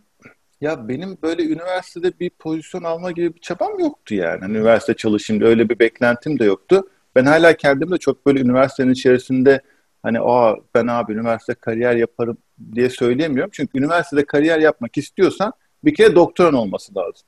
Evet. Yani bir sonraki sorum doktor- oydu çünkü orada orada mesela nereye varacaksın? Mesela ben Türkiye'de ben üniversite personeli dediğim zaman e, yardımcı doçent, doçent, işte neydi işte profesör falan diye gider. Ama sen diyorsun ya burada farklı, daha farklı bir şey. Orada mesela bir sonraki adım ya da iki sonraki adım ya da en sondaki adım nedir senin için?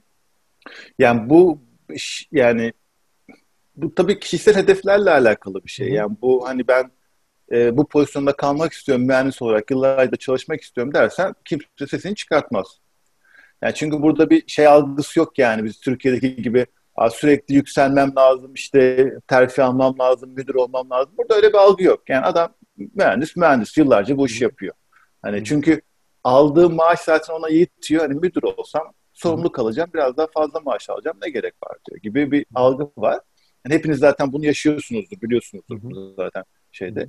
E, üniversitede de hani bu yapmazsan yapmazsın ama eğer ki ben ileri gitmek istiyorum dersen bu, bu, bu çok enteresan bir şekilde gider. Bu akademik olarak ilerlemek istiyorsan kendine bir alan seçip bu alanda önce bir PhD yani doktora yapıp sonra ufak ufak o alanda araştırmalar yapman lazım. Mesela şimdi bizim üniversitemiz biraz kompozit üzerine, malzeme üzerine çok e, düşüyor, e, araştırmalar yapıyor. Şimdi mesela bazı arkadaşlar var, adam kompozit üzerine doktor yapmış 5 sene önce, bitirmiş doktorasını. Sonra küçük küçük projeler almış, kompozitte geliştirmiş, yeni bir şeyler bulmuş, onu daha nasıl daha rahat üretirim, daha ucuz üretirim veya e, farklı malzemeleri nasıl üretirim şeklinde. E, herif artık bakıyorsun işte yazılar yayınlamış bununla ilgili işte e, patentler almış kendi adına, üniversite adına. Hani bilindik bir insan olmuş. Tabii bu ne oluyor? Bir süre bu araştırmaları yaptıktan sonra bir noktaya gelince diyorlar ki "Ya sen iyisin, şimdi seni bir üst kademeye alalım. Hani sen bu araştırma yapacak grubu yönet dönüyor. İşte ondan sonrası da bu rektörlüğe kadar gidebilir. Yani bu tamamıyla sana bağlı. Ya Yani çünkü sen, burada sen sen rektör rektör olabilir misin yani mesela atıyorum senin pozisyonunda bir insan azmetse çalışsa olursun. Zaten böyle oluyorsun rektör. Burada hani rektör Hmm. şey gelmiyor. Hani bizdeki gibi devletten birisi gelip atamıyor rektörü. Burada pozisyon açılıyor. Diyorlar ki böyle pozisyon var. Bunu herkes yani iş görüşmesi gibi başvuruyorsun. Hani eğer yeterli kualifikasyonun varsa niye olmasın? Yani Evet. kimsenin şey dayımın oğlunun işte tanıdığı var. e, beni alacaklar, rektör yapacaklar. E, şey yok yani. Hani. Hmm. Zaten bir pozisyon açıldığı zaman da ilk başta içeride burada duyuruluyor. Hani deniyor ki üniversitemize böyle pozisyon açılıyor. Var mı başvurmak isteyen? Şirket gibi yönetiliyor yani üniversiteler orada. Ee, yani kesinlikle zaten e, bu hani şimdi Covid falan oldu. Ee, üniversite burada kar etmeyen bir organizasyon olarak geçiyor ama e, bu şu demek değil zarar, ede- zarar edebilirsin demek değil. Zarar edemezsin. Yani sadece şu var kar ediyorsan bir işten o karını tekrar yatırıma döndürmen gerekiyor. Hı hı. Yani şu yani Öyle bir kar etme motivasyonu yok hani kar et diye bir dayatma yok ama zarar da ediyorsan bunun hes- hesabını vermen gerekiyor. Çünkü insanların vergileri. İşte bu arada devlet mi yoksa e, şey mi özel mi senin ö- özel üniversite yok burada. Ha. Burada yani devlet üniversitesi dediğin şey de devlete bağlı değil üniversite. Nasıl Yani vasf üniversite aslında kendi, kendi içinde özel vakıf yani. gibi benim bildiğim yani şöyle. Ha, aynen vakıf gibi. Hmm. vakıf şeklinde. Vakıf yönetiyor aslında. Ha, Yani al- al Avustralya'nın Al sana devletten ödenek gibi bir durum yok yani şeyde. Önder Abi- sesin kapalı. Var. Neyse Gökhan sordu sorusunu oradan devam edelim sonra ben gireyim. Ödenek var şöyle aslına bakarsan hani e, bir iş yapmak istiyorsan ödenek bulmak zorundasın. Hayır, bahsettiğim o değil. Türkiye'de devlet dağıtır ya e, üniversitelere ödenekleri. Burada şöyle yani devlet üniversiteye şey vermiyor. Demiyor ki al sana işte 50 milyon dolar bunu istediğin gibi harca demiyor. Evet. Devlet diyor ki ben diyor 50 milyon dolarlık bir bütçe ayırdım. Tamam mı? Bunu şu şu şu konulardaki araştırmalarda kullanabilirsin diyor. Ama diyor gelip ben onay alman lazım. Sen de bir araştırmacı olarak bu üniversitenin yapmasına gerek yok. Üniversite çalışan bir akademisyen veya bir profesyonel olarak e, bir e, yapacağın işin bir proposalını hazırlayıp gidip diyebilirsin ki üniversiteye, a, şey, e, funding veren kuruma bu devlet de olabilir, özel de bir kurum olabilir. Ben bunu bunu bunu yapacağım. Sonucunda buna ulaşmaya hedefliyorum. Bu kadar da paraya ihtiyacım var. O da diyor ki, aa tamam bu proje güzel yapabilirsin deyip sana bu parayı transfer ediyor. Okey burada Yani- üniversiteye özel bir ödenek yok aslında. Projeye özel, özel bir şirket dahi olsan sen o paraya talip olabilirsin. Aynen öyle. Bu, bu çok güzel bir şey gibi görünüyor aslında.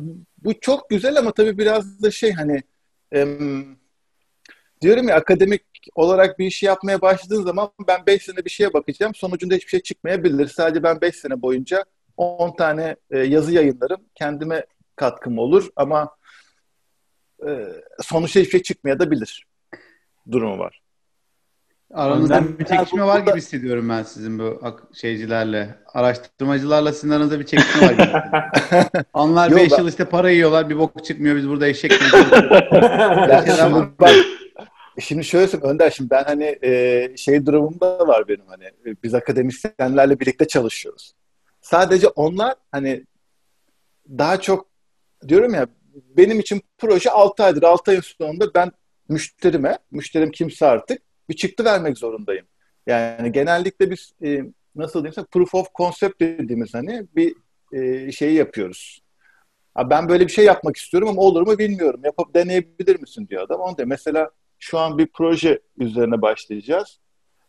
Ee, kan bağışından sonra bu kan toplanan şeylerin işte tüplerin falan e, diyeyim onların böyle bir katlanması bir prosesten geçmesi lazım. Tamam mı? Bu da çok enteresan yani insanla yapılması gereken bir şey.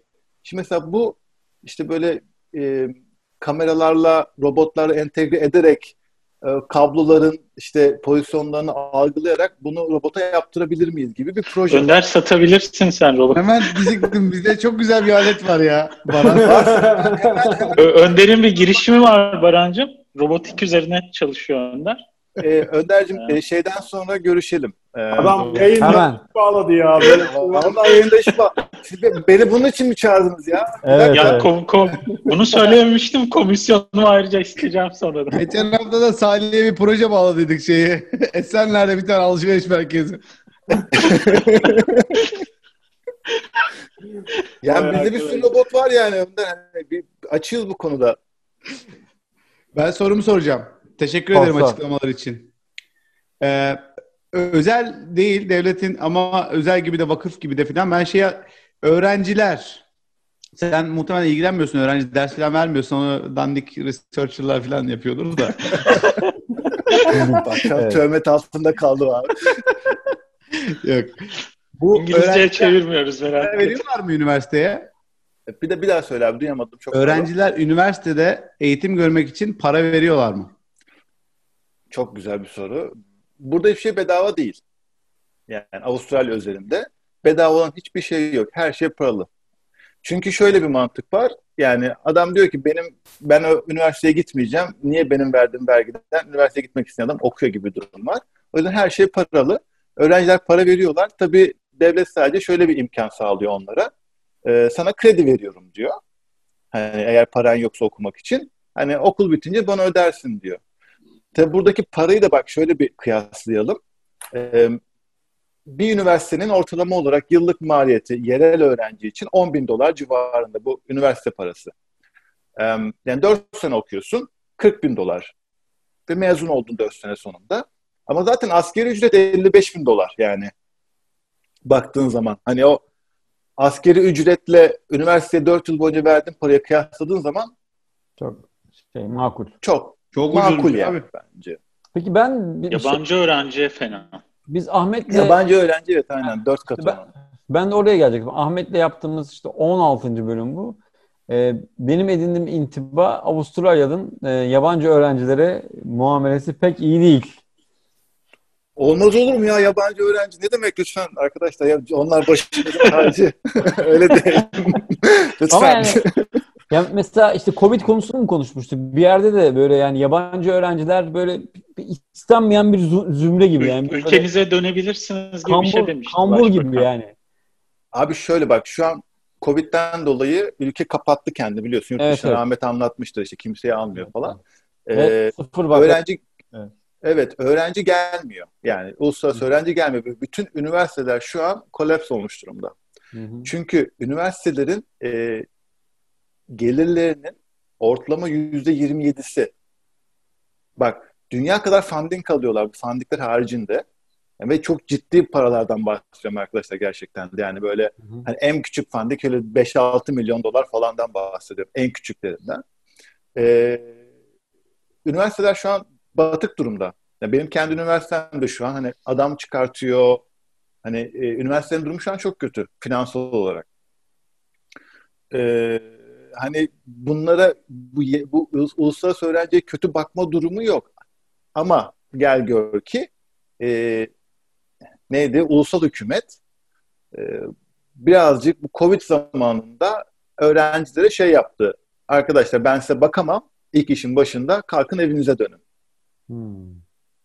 Tabii bu da biraz şey yarattı. Yani düşünsene sen şimdi buraya gelmişsin işte bir buçuk sene okumuşsun. Belki bir yarım dönem daha okuyacaksın. Veya bir, bir sene daha okuyacaksın. Veya yani dört senelik üniversite okuyorsun. Üç senesini bitirmişsin. Bir sene daha var. Ee, adam sana diyor ki kalk evine dön. E sen buraya yatırım yapmışsın. Zaman yatırmışsın. Para evet, yatırmışsın. Ne yapacağım diyorsun. E tabii bu Giden çok kötü mu? bir te- e, giden oldu mu? Benim tanıdığım olmadı. Hı hı. E, ama tabii illaki olmuştur. Yani şöyle şeyler oldu. Tabii bu Covid zamanı tam tatile denk geldiği için tatil ülkesine gidip de geri dönemeyen çok oldu. Dönemeyen, evet. Anladım. Ya, e şu an... Salih bir de orada şöyle bilgi vereyim. Avustralya'da e, ya Avustralya'nın nüfusu 24 milyon. Y- yılda 750 bin yabancı öğrenci geliyor Avustralya'ya. Bu çok büyük bir sektör Avustralya için. Aynen öyle. İkinci bir durumda buraya öğrenci vizesiyle geldiğin zaman, ailenle geldiğin zaman eğer tam zamanlı bir bölüm okuyorsan e, okuyan kişinin eşi full time çalışabiliyor. Hmm. Dolayısıyla aslında üniversiteler pahalı yani yıllık ücreti 30-40 bin dolar olabiliyor bir mühendislik master'ının. Ama genelde insanlar şöyle geliyor zaten ben okurum işte eşim de profesyonel bir işte girer zaten 80-90 bin dolar o para kazanır. Hani o şekilde biz geçiniriz diye geliyor. Ama şimdi Covid zamanı insanlar işlerini kaybedip hani şey işte şey olunca öğrenciler burada gerçekten zor durumda kaldılar yani. Evet. Peki bir sorun var. Gökhan sana son son soruyu alalım çünkü diğer konumuzu alalım. Zaman ee, kalmadı. Tamam. Ben ha, bu konuyla şey. ilgili bir şey soracağım bu arada. Şimdi ben öğrenci olarak geldim oraya. Okula başladım ve eşim de çalışmaya başladı. Benim okulum bittikten sonra bizim oradaki e, durumumuz ne oluyor? E, vize anlamında. Yani burada şöyle bir şey var. Graduate vize diye bir şey var. Şimdi ben mesela graduate vizedeyim. E, iki senelik bir program, işte onun belli programlar var. Bu programları bitirirsen e, sana iki sene daha e, şey veriyor, e, vize veriyor devlet. Bu da tecrübe edinmen için. E, hani biraz şeyi cazip kılmaya çalışıyor kendince buraya gelip okumayı. E, iki sene vize veriyor. Sen de bu sırada kendince işte bizim yaptığımız gibi burada PR alabilir miyim, oturma izni alabilir miyim, miyim gidiyorsun. E, ama hani devlet sana bu vizeyi veriyor her türlü. Ha, Okey yani eşinin çalışması üzerinden bir vize kovalamana gerek kalmıyor. Aslında sen kendin de bir sponsorluk alıyorsun. Ya belli bir süre için alıyorsun. Evet. Ya mesela ben geldim buraya benim işte evliyim ben. Eşim burada gelince çalışmaya başladı ama hiç mesela onun üzerinden gidemedik bir şey. Çünkü hani her meslekte alamıyorsun bunu. Belli mesleklerde, belli işlerde yapabiliyorsun. E, onun mesleği icabı alamadık. Hani benim üzerimden devam ediyoruz. Şimdi ben bitirmeden bir şey ekleyeceğim. Şimdi Önder beni çok bir töhmet altında bıraktı. Sen öğrencilerle muhatap olmuyorsundur falan filan diye. Sen ne söylediysen ben onu tekrar ettim ya. Ya bak şimdi iyice üstüne geliyor. Ee, şöyle söyleyeyim şimdi öğrencilerle muhatap oluyoruz bu arada bak. Bu, bu bir şey çünkü üniversitenin core business'ı öğrenci eğitim. Yani ben bir proje yaparken yanıma 3-4 tane öğrenci alıyorum. Akademisyenlerle konuşuyorum. Diyorum ki ben bu, bu işi yapacağım. Hani bana şu şu bedava iş gücü. bana oradan bir habere gönder. Ya evet. kendini kurtarıyor da battı iyice battı. Asker gibi ya. Askerleri e, kullanır ya şeyler. Ya öyle ama bu çok güzel bir şey çünkü öğrenciyken uygulamalı bir şey yapma evet. şansı oluyor öğrencinin. Evet. Yani evet, evet. Hadi oradan. oradan şey yapalım. Biz de öğrenci, şey soracağım. Biz öyle, biz öyle iş bulduk. Bak bana öyle iş teklif ettiler yani üniversite. Ben işe başvurmadım yani. Ben tezimi bitirdim. Dediler ki bu çok güzel oldu sen gel burada çalış. Hmm. Peki Yani fırsat Salih- kaç para alıyorsun? Kaç, yani öyle sormayayım da. Yani. Nasıl soracaksın merak ettim. Şimdi onu merak ettim. aslında da. Kaç para almak isterdin? E, bu işi yapan Ekstraya çıkıyoruz insanlarla bazen falan. Biz şimdi Amerikalı bir arkadaş vardı senden Amerikalı değil. Amerikalı. Türk ama Amerika'da çalışan bir arkadaş Tom vardı. Johnson. Ona sorduk Türkiye'deki paralarla oranın kıyaslaması nasıldır? Bir de şey dedik. Bu işi yapan akademi, Sektörde. profesyonel akademisyenlerle e, dışarıda sektörde makine mühendisliği yapan insanlar arasındaki maaş farkı nasıldır gibi bir soru sormuştuk. Ahmet sormuştu hatta. Senden de olalım kıyaslayalım ülkeleri. Sen Türkiye'de Sakarya Üniversitesi'nde aynı işi yapsaydın e, şu ankinden ne kadar farklı e, kat kaç kat daha düşük alırdın veya kaç kat daha yüksek alırdın?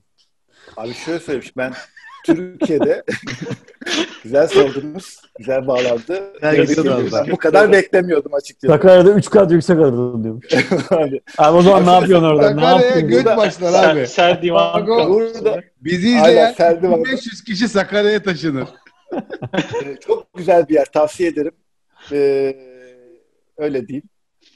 Şimdi Sakaryalıları da karşımıza almıyordum. Bu çok kötüymüş kamera karşısında olmakla ne diyeceğimi bilemedim. Harcarlar adamı. Evet. Vallahi öyle. Şöyle söyleyeyim şimdi. E, şimdi benim çalıştığım işin Sakarya'daki Karşılığı. karşılığı yok. Evet. Ama ve lakin öğren, üniversite hocası olarak bakayım iyi para alıyorlar. Özellikle de yani burada şöyle bir researcher dediğimiz kavram var bizim. Aslında bizdeki asistana denk geliyor. Araştırma görevlisi. Araştırma görevlisi aynen. Hı hı. Bu araştırma görevlileri ne kadar alıyor bilmiyorum ama çok yüzlü ma- yani yüksek maaş almıyorlar. Researcher'larsa burada e, bir giriş seviyesi mühendis maaşı alıyorlar. Avustralya kıyasla söyleyeyim. Ama tabii Hmm. burada giriş seviyesi mühendis maaşı Türkiye'deki giriş seviyesi mühendis maaşının çok üstünde. Bu Kaç kur hocam, farkından kaç dolayı kat? değil. Ya bu kur farkı falan var onu söyleyemem ama hani şöyle söyleyeyim. Burada giriş seviye şöyle kıyaslayalım. Ee, mesela bir tane gidip BMW 3 serisi araba alabilirsin 10 yaşında 10 bin dolara veya de 15 bin dolara diyelim.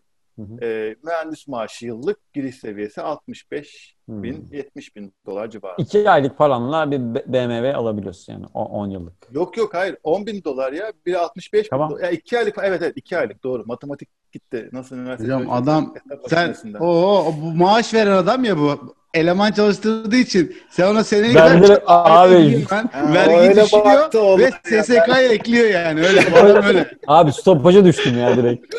Bu kadar diyeyim. evet peki sektörle senin kıyaslaman nasıl?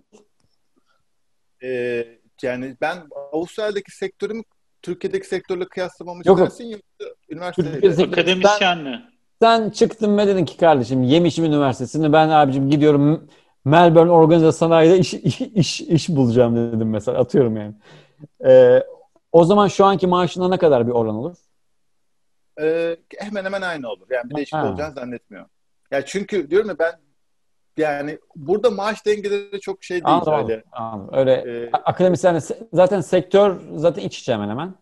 Evet. Ama bak mesela bir hocaysan eğer yani ders veriyorsan burada çünkü mesela ben şeyim en mühendis olarak çalışıyorum ama hoca olduğun zaman bu şey olarak geçiyor. Sen bir alanda uzmansın artık. Bu sefer Hı. böyle o maaşlar gerçekten de çok Hmm.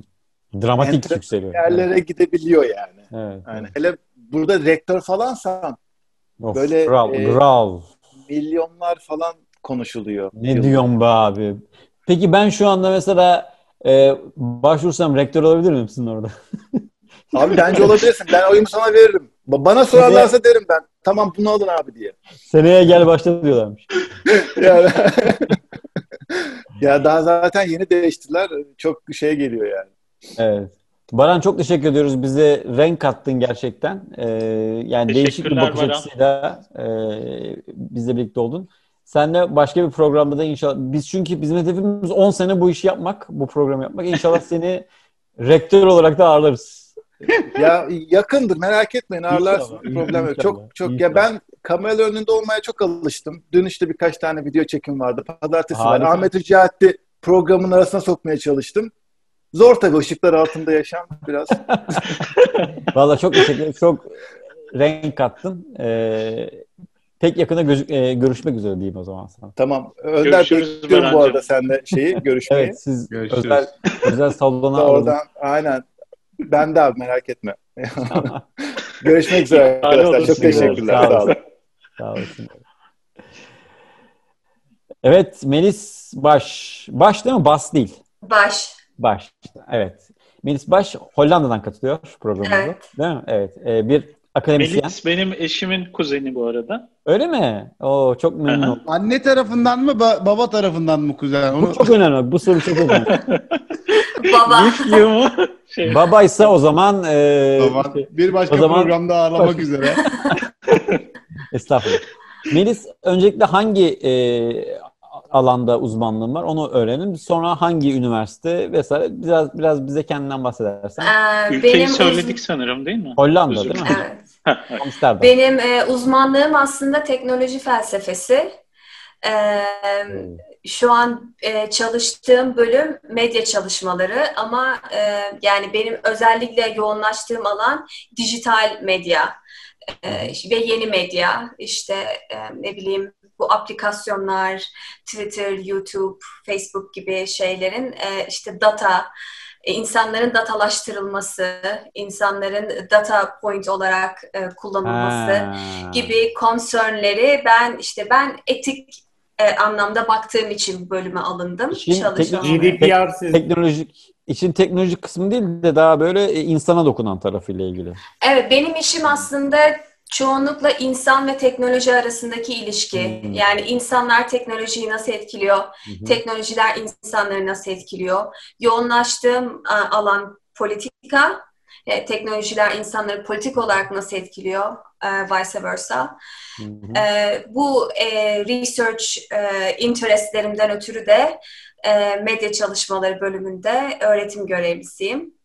E, ama e, ana alanım teknoloji felsefesi. Evet. Şimdi biz şöyle Gökhan yani bizim programı izliyorsundur diye tahmin ediyoruz. Evet. Her bölümünü didik didik 3 defa haftada. Ee, Gökhan Amsterdam'da senin e, belki de e, yani birkaç ev ötede mi artık bilmiyorum. Ee, Ben- e, Yo, Zaman Melis, ara bir şehre taşındınız değil mi siz Melis? Yeni başka Ben e, ben öncesinde Utrecht'te oturuyordum. Şimdi Rotterdam'da oturuyorum. E, Ha. yakın zamanda Alkmaar'a taşınacağım. Ben hiç Hmm. Amsterdam'da yaşamadım yani.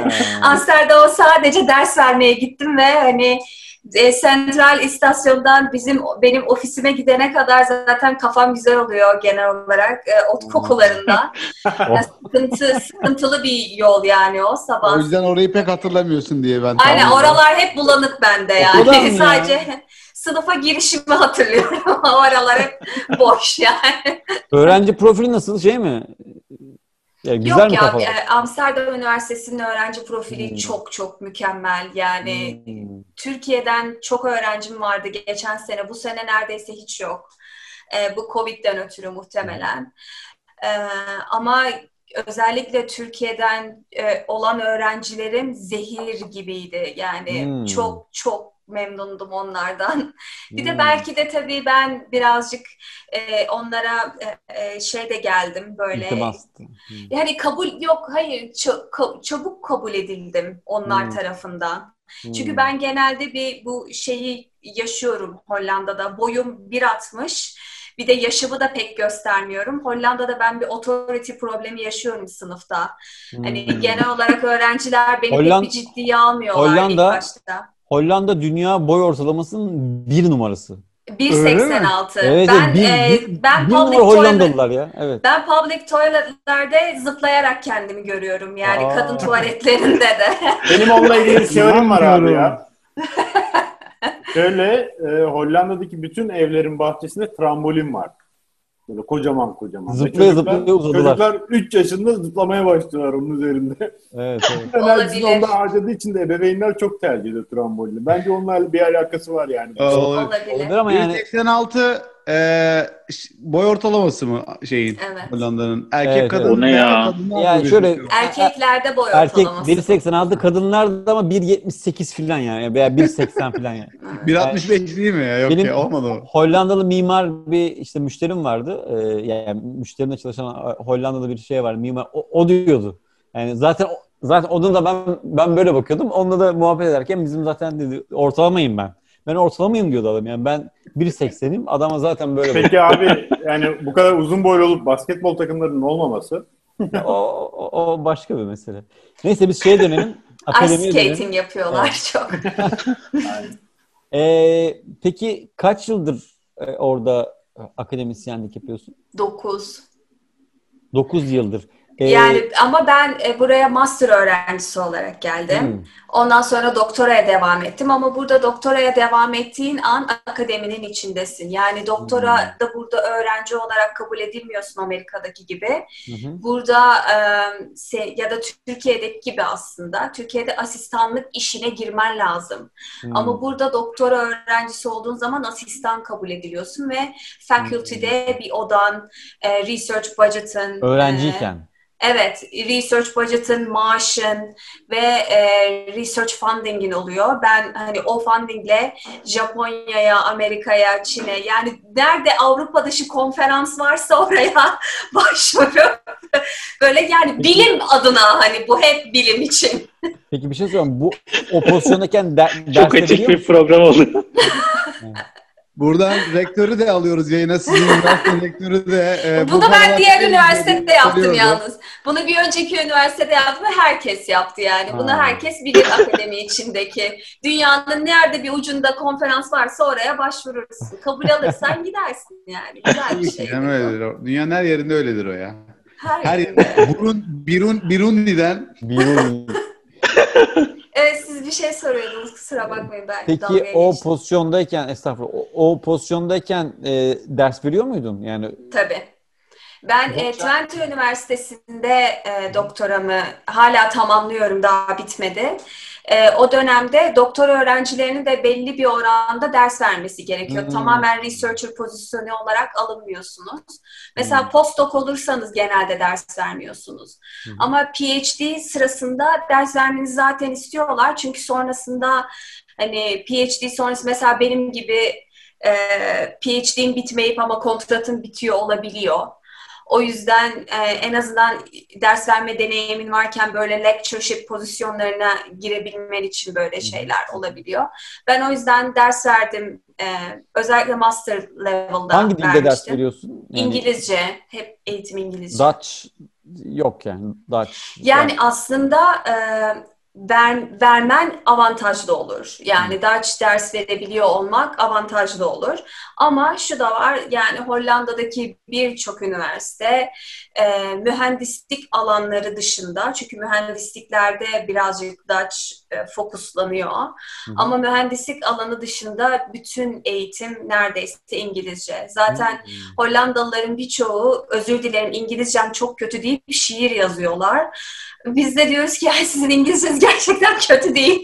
Hani bunu bir kabul edelim dünya toplumları olarak. Hollandalıların İngilizcesi kötü değil yani. Gayet güzel kendilerini ifade edip hatta derslerden de iyi notlar alarak geçebiliyorlar. Hiçbir Ben hazır Ben- dil konusu açılmışken e, bir şey soracağım.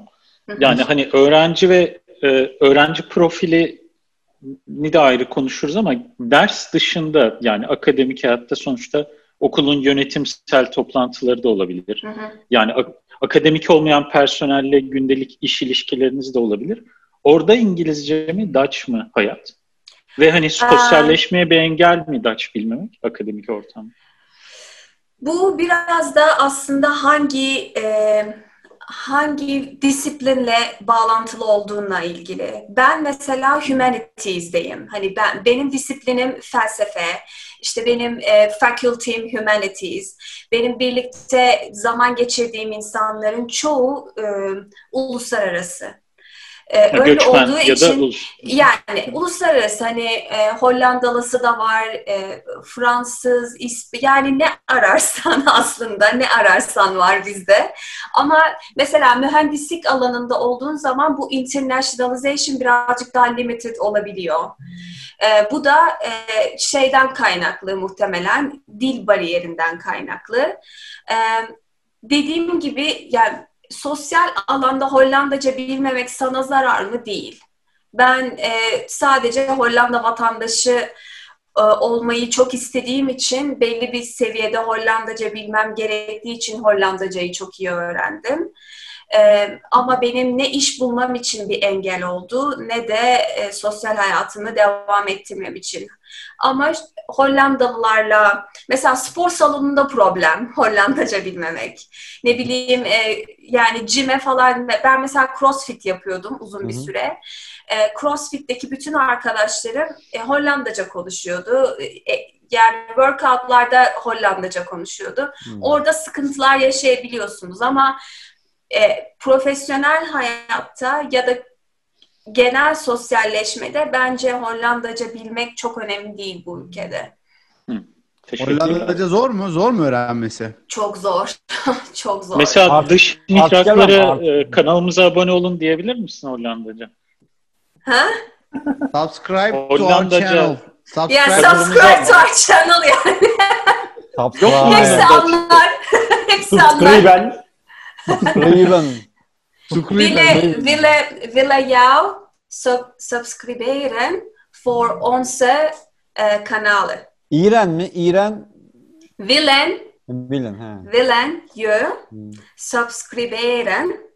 O, ben, onu ben tamamen Hollandaca'ya çevirdim. Yani hiçbir fikrim yok üye olmak ne demektir yani. bir daha sorayım ben. Ee, ırkçılık hissediyor musun hiç? Yani ben cinsiyetçilik ya, hissediyorum. Ya bizim Irkçılık derse, değil. Bizim derse Türk hoca geliyor ya. Ha, bir dakika Önder'in konusu geldi. Evet. Ee, cinsiyetçilik ders... dedi galiba. Hollanda'da ben, cinsiyetçilik. Evet, ben cinsiyetçilik hissediyorum. Kesinlikle ırkçılık. Ben yani şu.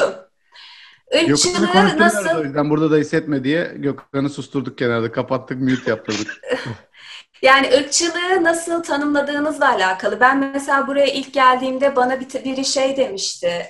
Ee, biz işte Türkleri gördüğümüzde Türkiye, Türkiye, Brukondur, Yürkiye deriz ama sen hiç öyle giyinmiyorsun demişti. O da şey demek. Türk, Türk, Türk Türk e, elbiseni eteğin altına pantolon giyiyor. Bizim yani düşünün 1940'larda 50'lerdeki Anadolu'dan göçen kadınların geleneksel Anadolu kıyafetlerini düşünün. Bu Tahta beyinde yani bu beyinde bir yer etmiş maalesef hani bir şekilde. Ee, ama ben bunu mesela çok büyük bir dert olarak görmedim. Çünkü Komikmiş ya. Komik, eğlenceli. Yani evet bana komik geldi hatta. Evet. Ee, ve ben burada hiçbir şekilde şunu kesinlikle söyleyebilirim ve bunu ben ailemin arasında da çok söyledim. Ben Türkiye'de e, bir kadın olarak çok daha fazla ayrımcılığa uğradım. Burada bir Türk olarak yaşamaktansa. Yani Türkiye'de kadın olmak Hollanda'da Müslüman Türk olmaktan daha zor. Hı hı. Ve ben bunu e, İzmir'den çıkmış İstanbul'da okumuş, sonra da Hollanda'ya kafasına göre gidebilmiş bir kadın olarak söylüyorum. Ki bunu düşünün hangi evrelerde kadınlar nasıl yaşıyorlar. Peki Hollanda'da cinsiyetçilik dedin? Hollanda'da cinsiyetçilik bence şöyle var. Ee, Hollanda'da bir kadın çok net çalışmamayı isteyebilir ve devlet bunu e, kabul eder.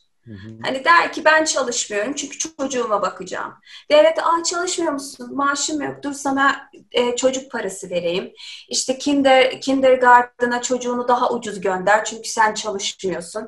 Hani burada çalışmamak kadına bir e, yani lüks ama insentivi var. Hı hı. Hani mesela yarım zamanlı çalışacağına hiç çalışmam, evde çocuğuma bakarım, kocamın eşi olurum mu insentivi var. Devlet tarafından teşvik edilen bir şey diyorsun kadınların. Ve, ve bir de implicitly de yani böyle çok göstermeden Biraz daha de. Türkçeleştirelim. Evet ya o ama hep işte benim böyle bir de çok fazla da göstermeden. Kaç yıldır oradasın? Kaç yıldır oradasın? 9 yılım bitiyor. Bir de böyle çok fazla da göstermeden mesela şey var işte yaşın 30'u geçtiğinde artık evlenirsin sen. Ee, işte ne bileyim mesela bazı sosyal çevrelerde e, biri diyor ki yani kadın 32 yaşında ben o kadını bu gruba almak istemiyorum, bu team'e almak istemiyorum çünkü hamile kalır yani yakında falan diyen böyle insanlar var. Hani bunlar çok normalleştirilmiş şeyler. Hollanda'da Ama, mı var? Ya, evet. Hollanda'da şey mi diyorlar? 30 30 yaşından sonra hamile kalır artık bu. Bırakır team'i gider. Hı hı. Ee, ya da team'in e, dalgasını bozar yani. Team'in belli bir akışı vardır. Hamile kalır, bırakır gider. E biz o zaman şimdi bunu nasıl toparlarız falan filan gibi böyle tavırlar var. Bunlar Ama herhalde el altından ama değil mi? Çok tabii ki el altından yani bunlar zaten zaten implicit dediğim o. Aynen. Implicit dediğim Ya, o yani. Yaptırımı vardır. Hiçbir şekilde yok ama kapalı ve böyle e, nasıl diyeyim böyle arkandan konuşurcasına yapılan şeyler yani. Onlar hoş hoş olmuyor yani. e, maalesef hani yine aynı struggle'ı yaşayabiliyorsun. Ama dediğim Peki gibi akademik hayatta da bu şey mi? Terfi asıl ederken? akademik hayatta Mesela Yani- profesörlerin çoğu erkek mi? evet Okullarda. white male Hmm. White- Hollanda White mesela male. geçen sene Hollanda'da yeni bir incentive başladı. Hollanda e, NVO'da işte Hollanda Hollanda'nın TÜBİTAK'ı diyelim. Hı hı. E, bütün üniversitelere devlet e, budget ayırdı ki e, full profesör kadın alsınlar diye. Yani düşünün o kadar full profesör kadınlar az. Ve bu kadınların az olması sadece e, mühendislik alanlarında değil, kadınlar felsefede az, kadınlar sosyolojide az. Ben mesela çok şaşırmıştım UVA, UVA'ya geldiğimde medya çalışmaları, departmanımın yarısı kadındı. İnanılmaz şaşırmıştım. Nasıl ya? Aa bu UVA şey olan üniversite değil mi? Bir e, biliyorsunuz medyada da yer aldı. evet. Türk bir öğrenci e, UVA'ya başvuru yapıyor Erasmus için. Oradaki bir profesör öğrenciyi şey diye reddediyor. Türkiye işte Güneydoğu'ya müdahale etti. Sanırım işte Kürdistan kelimesi kullanarak söylüyor. Orayı istila ettiği için ben istilacılardan öğrenci almıyorum tarzı bir şeyle reddediyor Erasmus Üniversitede, üniversitede hoca olan biri mi? Aynen. Sonra üniversite özür diliyor sanırım. Ee, ama hoca hakkında da bir yaptırım uygulanmadığını okudum ben medyadan. Hmm. Ee, Ya yanılıyor da olabilirim. muhtemelen e, muhtemelen e, şey olması lazım yani formal formal complaint olması lazım ya da Hı hı. e, bö- departman içinden formal complaint yapılmışsa bir şey yapılır o konuyla ilgili. Peki bir şey soracağım. Melis. e, şimdi şöyle birkaç veri e, vererek söyleyeyim. Yani Türkiye'deki öğrencilerin tercih ettiği üniversiteler, e, yani ülkeler daha doğrusu üniversite okumak için tercih ettiği ülkeler sıralamasında birinci sırada İngiltere var. İkinci sırada Amerika Birleşik Devletleri, Almanya, Kanada, İrlanda, Avustralya ve Malta diye gidiyor. E, ayrıca ilk yüzde üniversitesi olan ülkeler Amerika Birleşik Devletleri, İngiltere, Almanya, Çin, Avustralya ve Kanada. Şimdi Hollanda mesela bu sıralamalarda yok hiç. Yani Hollanda iyidir kötüdür diye söylemiyorum ama hani böyle en parlak ülkeler falan değil. Hani sonuçta sen de bir işte akademisyensin e, ve Türkiye dışında herhangi bir ülkede bu işi yapmak istedin. Niye Hollanda'yı seçtin mesela bu kadar parlak e, şu en azından listede olmamasına rağmen belki başka parlaklıkları vardır ben bilmiyorum. E, niye Ee, Hollanda? Niye Amerika ben- değil? Niye İngiltere değil mesela? Ben başka parlaklığını söyleyeyim o zaman Var mı? çünkü ben, bu benim alanımla ilgili felsefe, teknoloji evet, felsefesiyle ilgili dünyanın en iyisi Hollanda. Öyle mi? Yani Ceva- biz- cevabımı aldım diyormuş. Aynen. Biz, biz yurt dışında biz yurt dışında konferanslara gittiğimizde e, Hollanda'dan geldiğimiz için bize ayrı bir popstar e, havası yapılırdı. Bizim bizim Sizin üniversiteniz mi iyi Hayır, yoksa Hollanda? Hollanda, teknoloji felsefesinde çok çok iyi. Yani Amerika'nın MIT'siyle, e, Stanford'ıyla e, çok çok daha ileride bir seviyede. Abi torrenti din olarak kabul etmiş bir ülkeden bahsediyoruz. He. Yani to- torrent din olarak kabul edildi devlet. E, teknoloji ben o yüzden Teknoloji Hollanda'ya felsefesi, geldim. evet. Çünkü ben e, siyaset çalışmalarında bitirdim master'ımı İTÜ'de. Ondan sonra Hangi bölümdü? siyaset çalışmaları. İTÜ'de siyaset çalışmaları diye Sana bölüm adı gibi gelmedi değil mi? Sen genellikle böyle elektrik, Yani inşaat. İTÜ- ben de İTÜ mezunuyum da siyaset çalışmaları diye bir bölüm duymadım. Evet zaten biz de çok kaynaşmadık okulla. Yani biz ayrı kendi Nerede? binamızı. Neredeydin? Fen, fen bilimleri binasındaydık. Maslak'ta. Evet. Ha, bizim de üst bina ya. Bilsem Peki bir şey soracağım. Ee, İTÜ, İTÜ konusu açılmışken ben dün Avustralya ile alakalı bir şey izliyordum YouTube'da. Bir akademisyenle işte mülakat yapıyorlar. Şey diyor, biz o da İTÜ mimarlıktan bir akademisyendi. Şey diyor yani ben Avustralya'daki üniversite kalitesinin mesela İTÜ'nün çok da üstünde olmadığını düşünüyorum diyordu. Sadece üniversitenin e, fiziksel imkanları, işte laboratuvarları, bütçeleri çok iyi ama Türkiye'nin yani en azından böyle bir top 5-10 üniversitesi gayet hani bu üniversitelerle yarışır diyordu yani. Senin için de Melis bu nasıl yani İTÜ veya Türkiye'de aldığın eğitimi karşılaştırdığınız zaman ne tarz e, artı veya eksiler görüyorsun? Ben lisansımı İzmir Ekonomi Üniversitesi'nde okudum. Hı hı.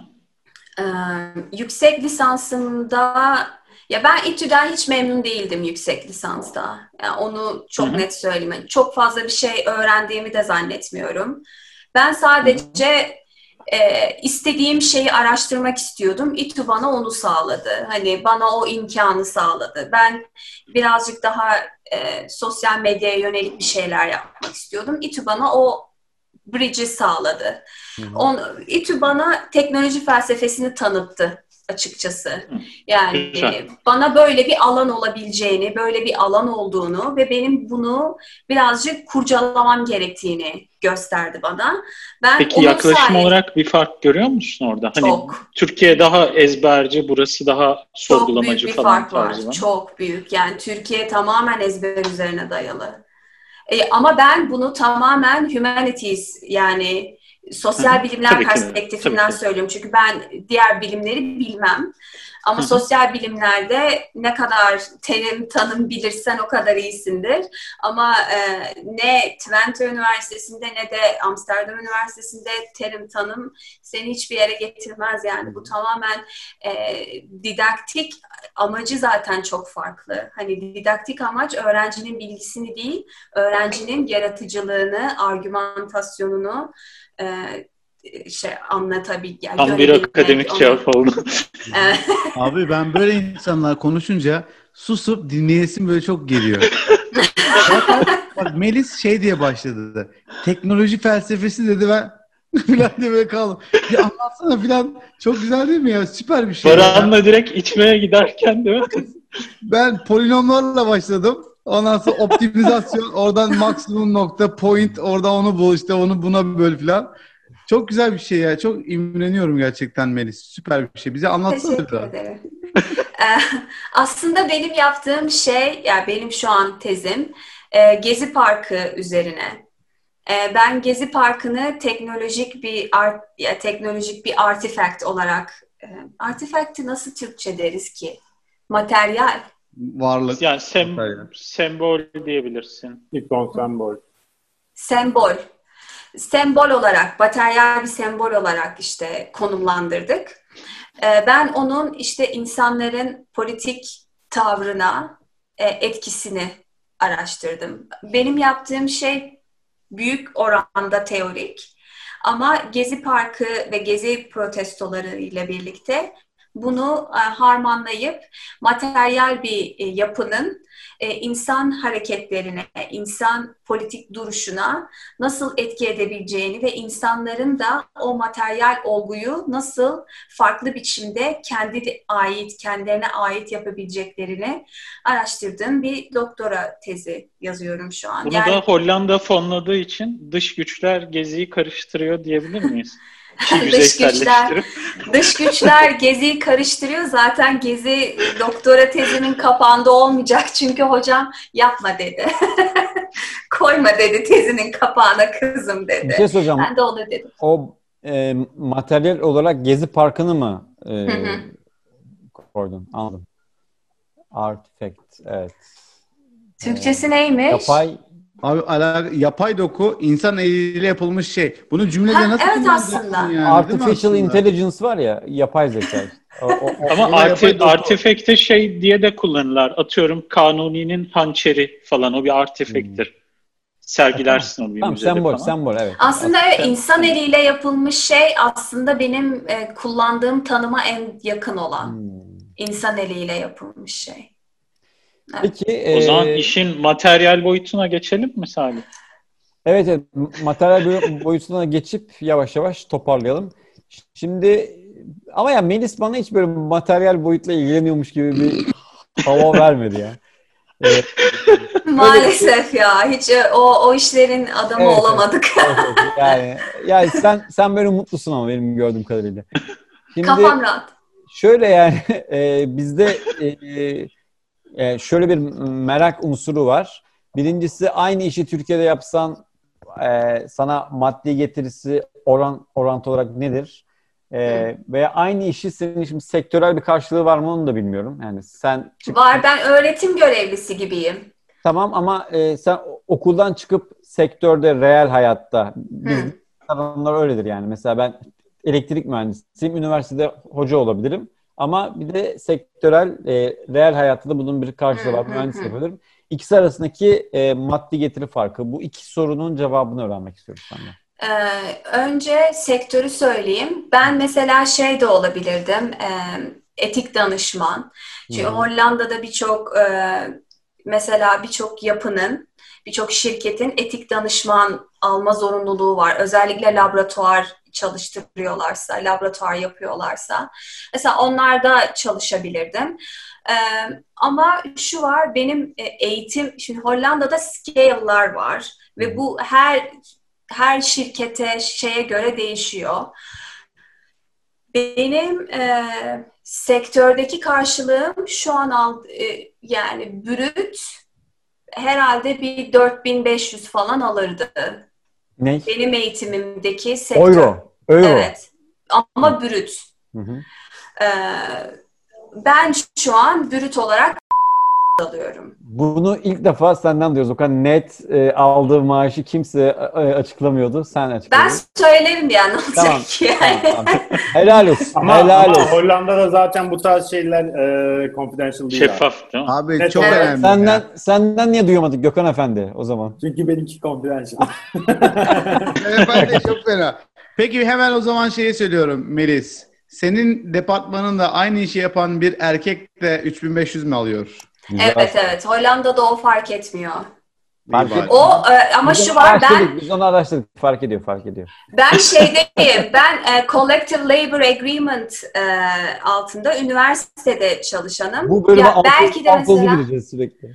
belki de o şeydir ama e, ne Borsa bileyim belki gibi. de daha üst seviyededir. Hani Olabilir. bilmiyorum ki. Yani ben o tip şeylere de bakmıyorum ben. ya şö- Hani şöyle şöyle Rektörünüz kadın mı erkek mi rektörünüz?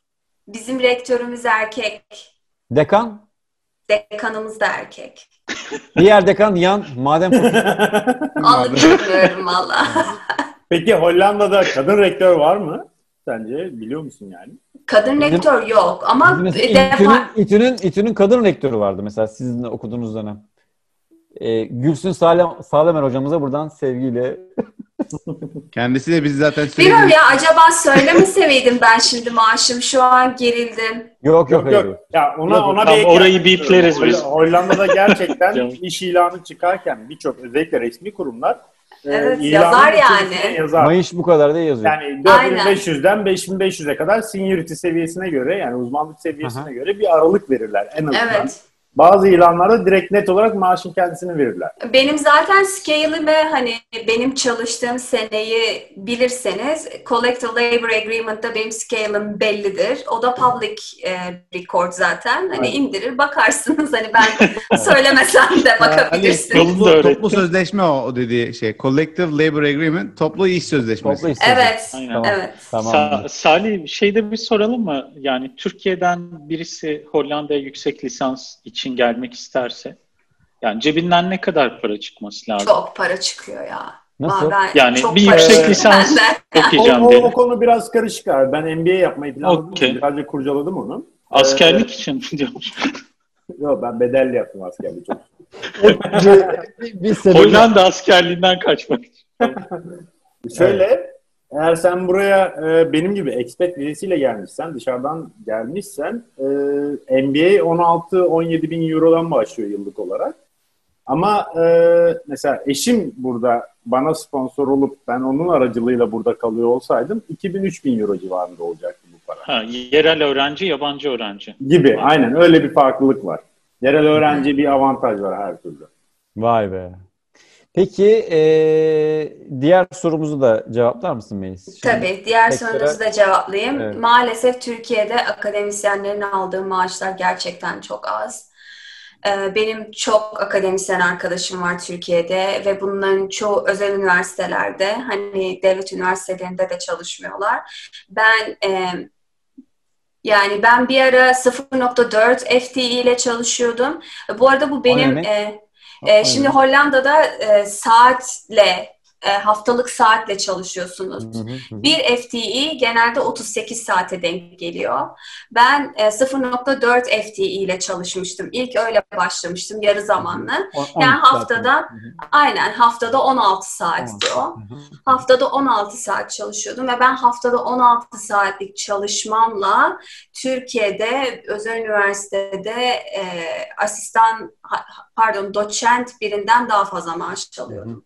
Ama şöyle Hollanda'da mesela ev kiranı ödeyip işte market alışverişini yapabiliyor muydun? Her hani kur yapıyorum. çevirmekten ziyade. Evet, Utrecht'te Güzel. Bu önemli. e, kendi stüdyo dairemde oturup e, hiç kimseden hiçbir maddi yardım almadan rahatlıkla yaşayabiliyordum. Abi Hollanda'da asgari ücretle ev alabilirsin. Mortgage. Evet, Yani asgari ücret 1600-1700 euro civarı. O 1700. parayla, aynen o parayla ev alabilirsin. Daha ötesi yok galiba. Çünkü e, burada yapılma ben, ben mesela Hollanda'da en çok şunu seviyorum. E, Hollanda'da bir kültür var. Du toch normal deniyor ona. Yani abartma hiçbir şeyi. Ne başarını abart, Evet. ne üzüntünü abart. Hani protestan ahlakı denilen şey o. Hani başar, hayatına devam et ertesi gün. Ama sadece iyi başardım da devam et. Yani burada mesela bir insanın kendi, biz bizim Türk milletinde öyle değildir ya. Bizim mesela departmanlarımıza gelen Amerikalılar da çok şaşırıyor işte. Ben şurada şu dergide yayın yaptım falan diyor ve herkes oldu ya deyip böyle dönüyor yani. Çünkü garip geliyor bize. Mesela Hollandalılara çok garip geliyor bir insanın kendini övmesi. Bununla ilgili bir Kendini fı- fıkra var ama neyse şimdi o biraz erkek, erkek, erkek muhabbetini yapıyoruz. Evet ya bizde şey çok vardır. Manşete çıkartma şeyi. Aynen. E, o, o da işte bizim birazcık e, geç kapitalizm ülkesi olmamızla alakalı. Ama burada mesela o tip şeyler çok kabul edilir değil yani. Ve herkese aynı şeyi sağlamaya çalışıyorlar. Yani siz ayakkabı tamircisiyle aynı restoranda çok rahat yemeğinizi yiyip aynı sosyal hayata sahip olabiliyorsunuz ve bu, Bu- bu- bence Evet. çok bu- çok değerli bir şey yani. Evet. E, Biz Ayakkabı bunları çok kaybettik. marangoz değil mi? Yani o da olur. Troll ya. Güzel Bunu, bunu yapmalıydım. Bu, bu, Bunu bu çok, O da bu çok olur. güzel bir nokta ama bu arada yani Melis Bey'in Evet, evet Ben birkaç anlatmıştı kez birkaç kez değinmeye çalıştım ama böyle güzel ifade edemedim ben. Ee, Yo yani gayet anladık yani. Kültürel yani anlamda bir mütevazilik yansımış ve yani herkesin aynı hayat standartlarına sahip olması için gerçekten kültürel anlamda bir şey var. Bir format var burada. evet Gökhan da Burada bir şey söyleyeceğim. Avustralya'da tall poppy sendrom diye bir kavram var toplumda. Tall poppy dedikleri şey bu gelincikler var ya topraktan çıkıyor. Hmm. E, Toplum çok fazla yükselen gelinciyi sevmiyor ve e, şey uzun olan gelinciyi kesme hani bu hani şey gibi değil ayağını kaydırayım onun da başarısız yapayım gibi değil ama çok hoş Direkt karşılanmıyor insan. Ya insanların şeyle övünmesi işte benim geldiğim ülkede internet çok iyiydi işte biz şu projeleri yaptık falan gibi. Bu tip övünmeler böyle biraz şey karşılanıyor Avustralya'da. Benim tuttuğum takım her hafta 3 tane çakıyor. Aynen. Fenerbahçe'yi tuttuk biz senelerce ya o da, o da olmadı. O da olmadı. Ne O da olmadı. O, o da olmadı. Birden. Çok fazla şey. Ben bir anda memleketi şimdi- özledim. Sen şimdi kimi tutuyorsun? PSV Eindhoven'u mu? Sevendoven. Ben bayağıdır futbol izlemiyorum artık ya. Yani be- ben ben onu anladım. Benim futbol izlememin sebebi babamla izlememmiş. Yani ben babamı izliyormuşum yani. Çoğunlukla futbolu değil de hani babamın o heyecanını, sinirini, Güzel. mutluluğunu falan izliyormuşum Güzel. yani. Valla Melis e, ben çok memnun oldum açıkçası tanıştığım. Ben de çok memnun oldum. Bölüm bölüm çok ilgimi çekti. Yani bu bu bölümle ilgili yani yani yani senin uzmanlık sahibi olduğun bölümle ilgili gerçekten e, ne yapabiliriz başka bir bölümde belki e, yine e, konuşabiliriz. Yapabiliriz. Çok Eğer isterseniz e, çok ilginç. Ben Benim böyle danışmanım e, şu an a, a, Hollanda'da olan korona aplikasyonunun etik danışmanıydı. Benim tez danışmanım. Hmm.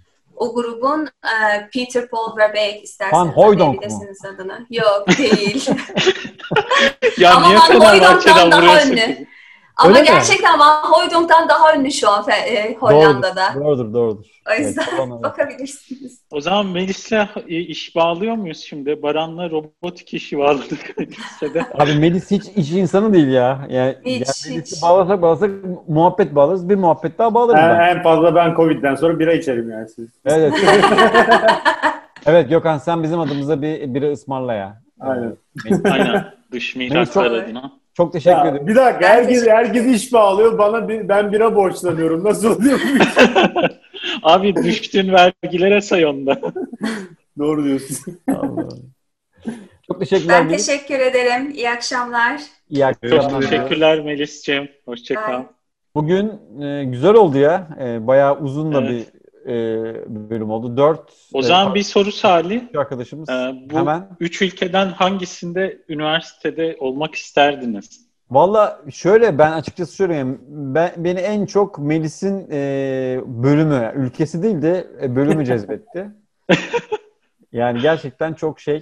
Ya tabii yani üç ülkeden hangisinde aslında üç ülkeden hangisinde yaşamak istersin de hemen hemen aynı yani. So- sonuçta akademik akademisyen olmak ben benim için çok fazla bir fark yaratmadı. Yani, Tuğba'nın şeyi biraz farklı geldi. Tuğba daha böyle özel. Yani bana daha yakın aslında yani benim e, e, karakterime daha yakın. Şeyden Biz dolayı. aynı okuldan zaten. aynı okuldan olduğumuz. Yani şey e, devletten çok daha bağımsız. Daha böyle sektörle iç içe bir hava. Bir de yani MIT'de yani MIT olunca zaten şey. E, ö- öyle bir fark koydu. Yani Tuğba'nın farkı oydu. Şeyin farkı e, Melis'in farkı bölümden dolayıydı.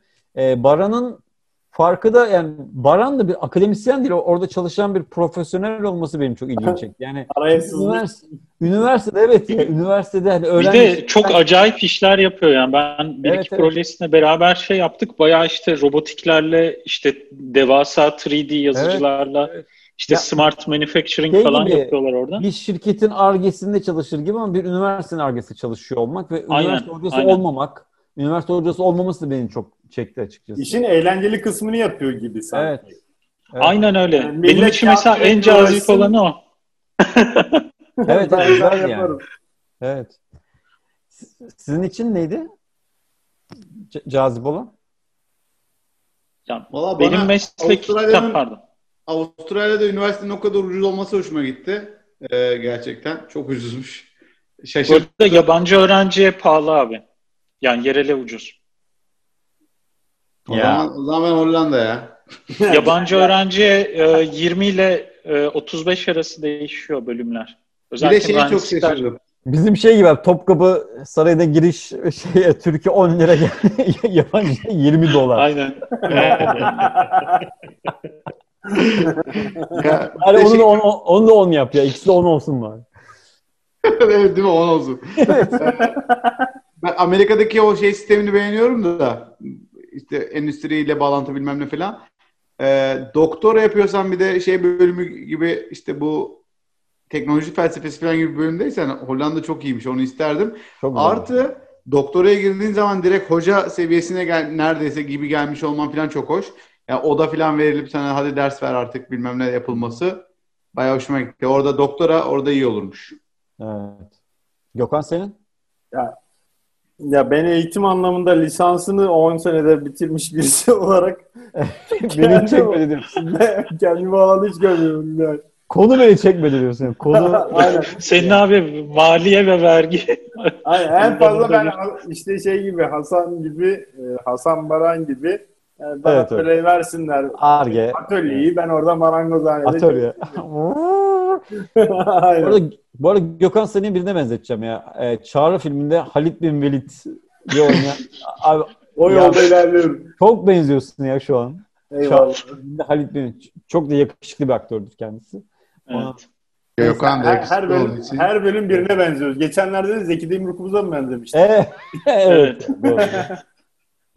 İlerliyor bakalım. En son Mart Evet. ayında kafamı üçe vurmuştum Covid başladığında. işte bu seviyeye geldi bakalım ne. O da kim bilir kime benzeyecek. Evet, e, o zaman yavaş yavaş kapatalım. Bayağı yani Evet. iki saati geçtik. E, bugün e, güzel bir bölüm oldu. Değişik üç konuklu bir bölüm oldu. E, üç tane üç tane akademisyen artık. Baran'ın da akademisyen olarak. E, şimdi de anlatmayayım Baran'ın pozisyonunu.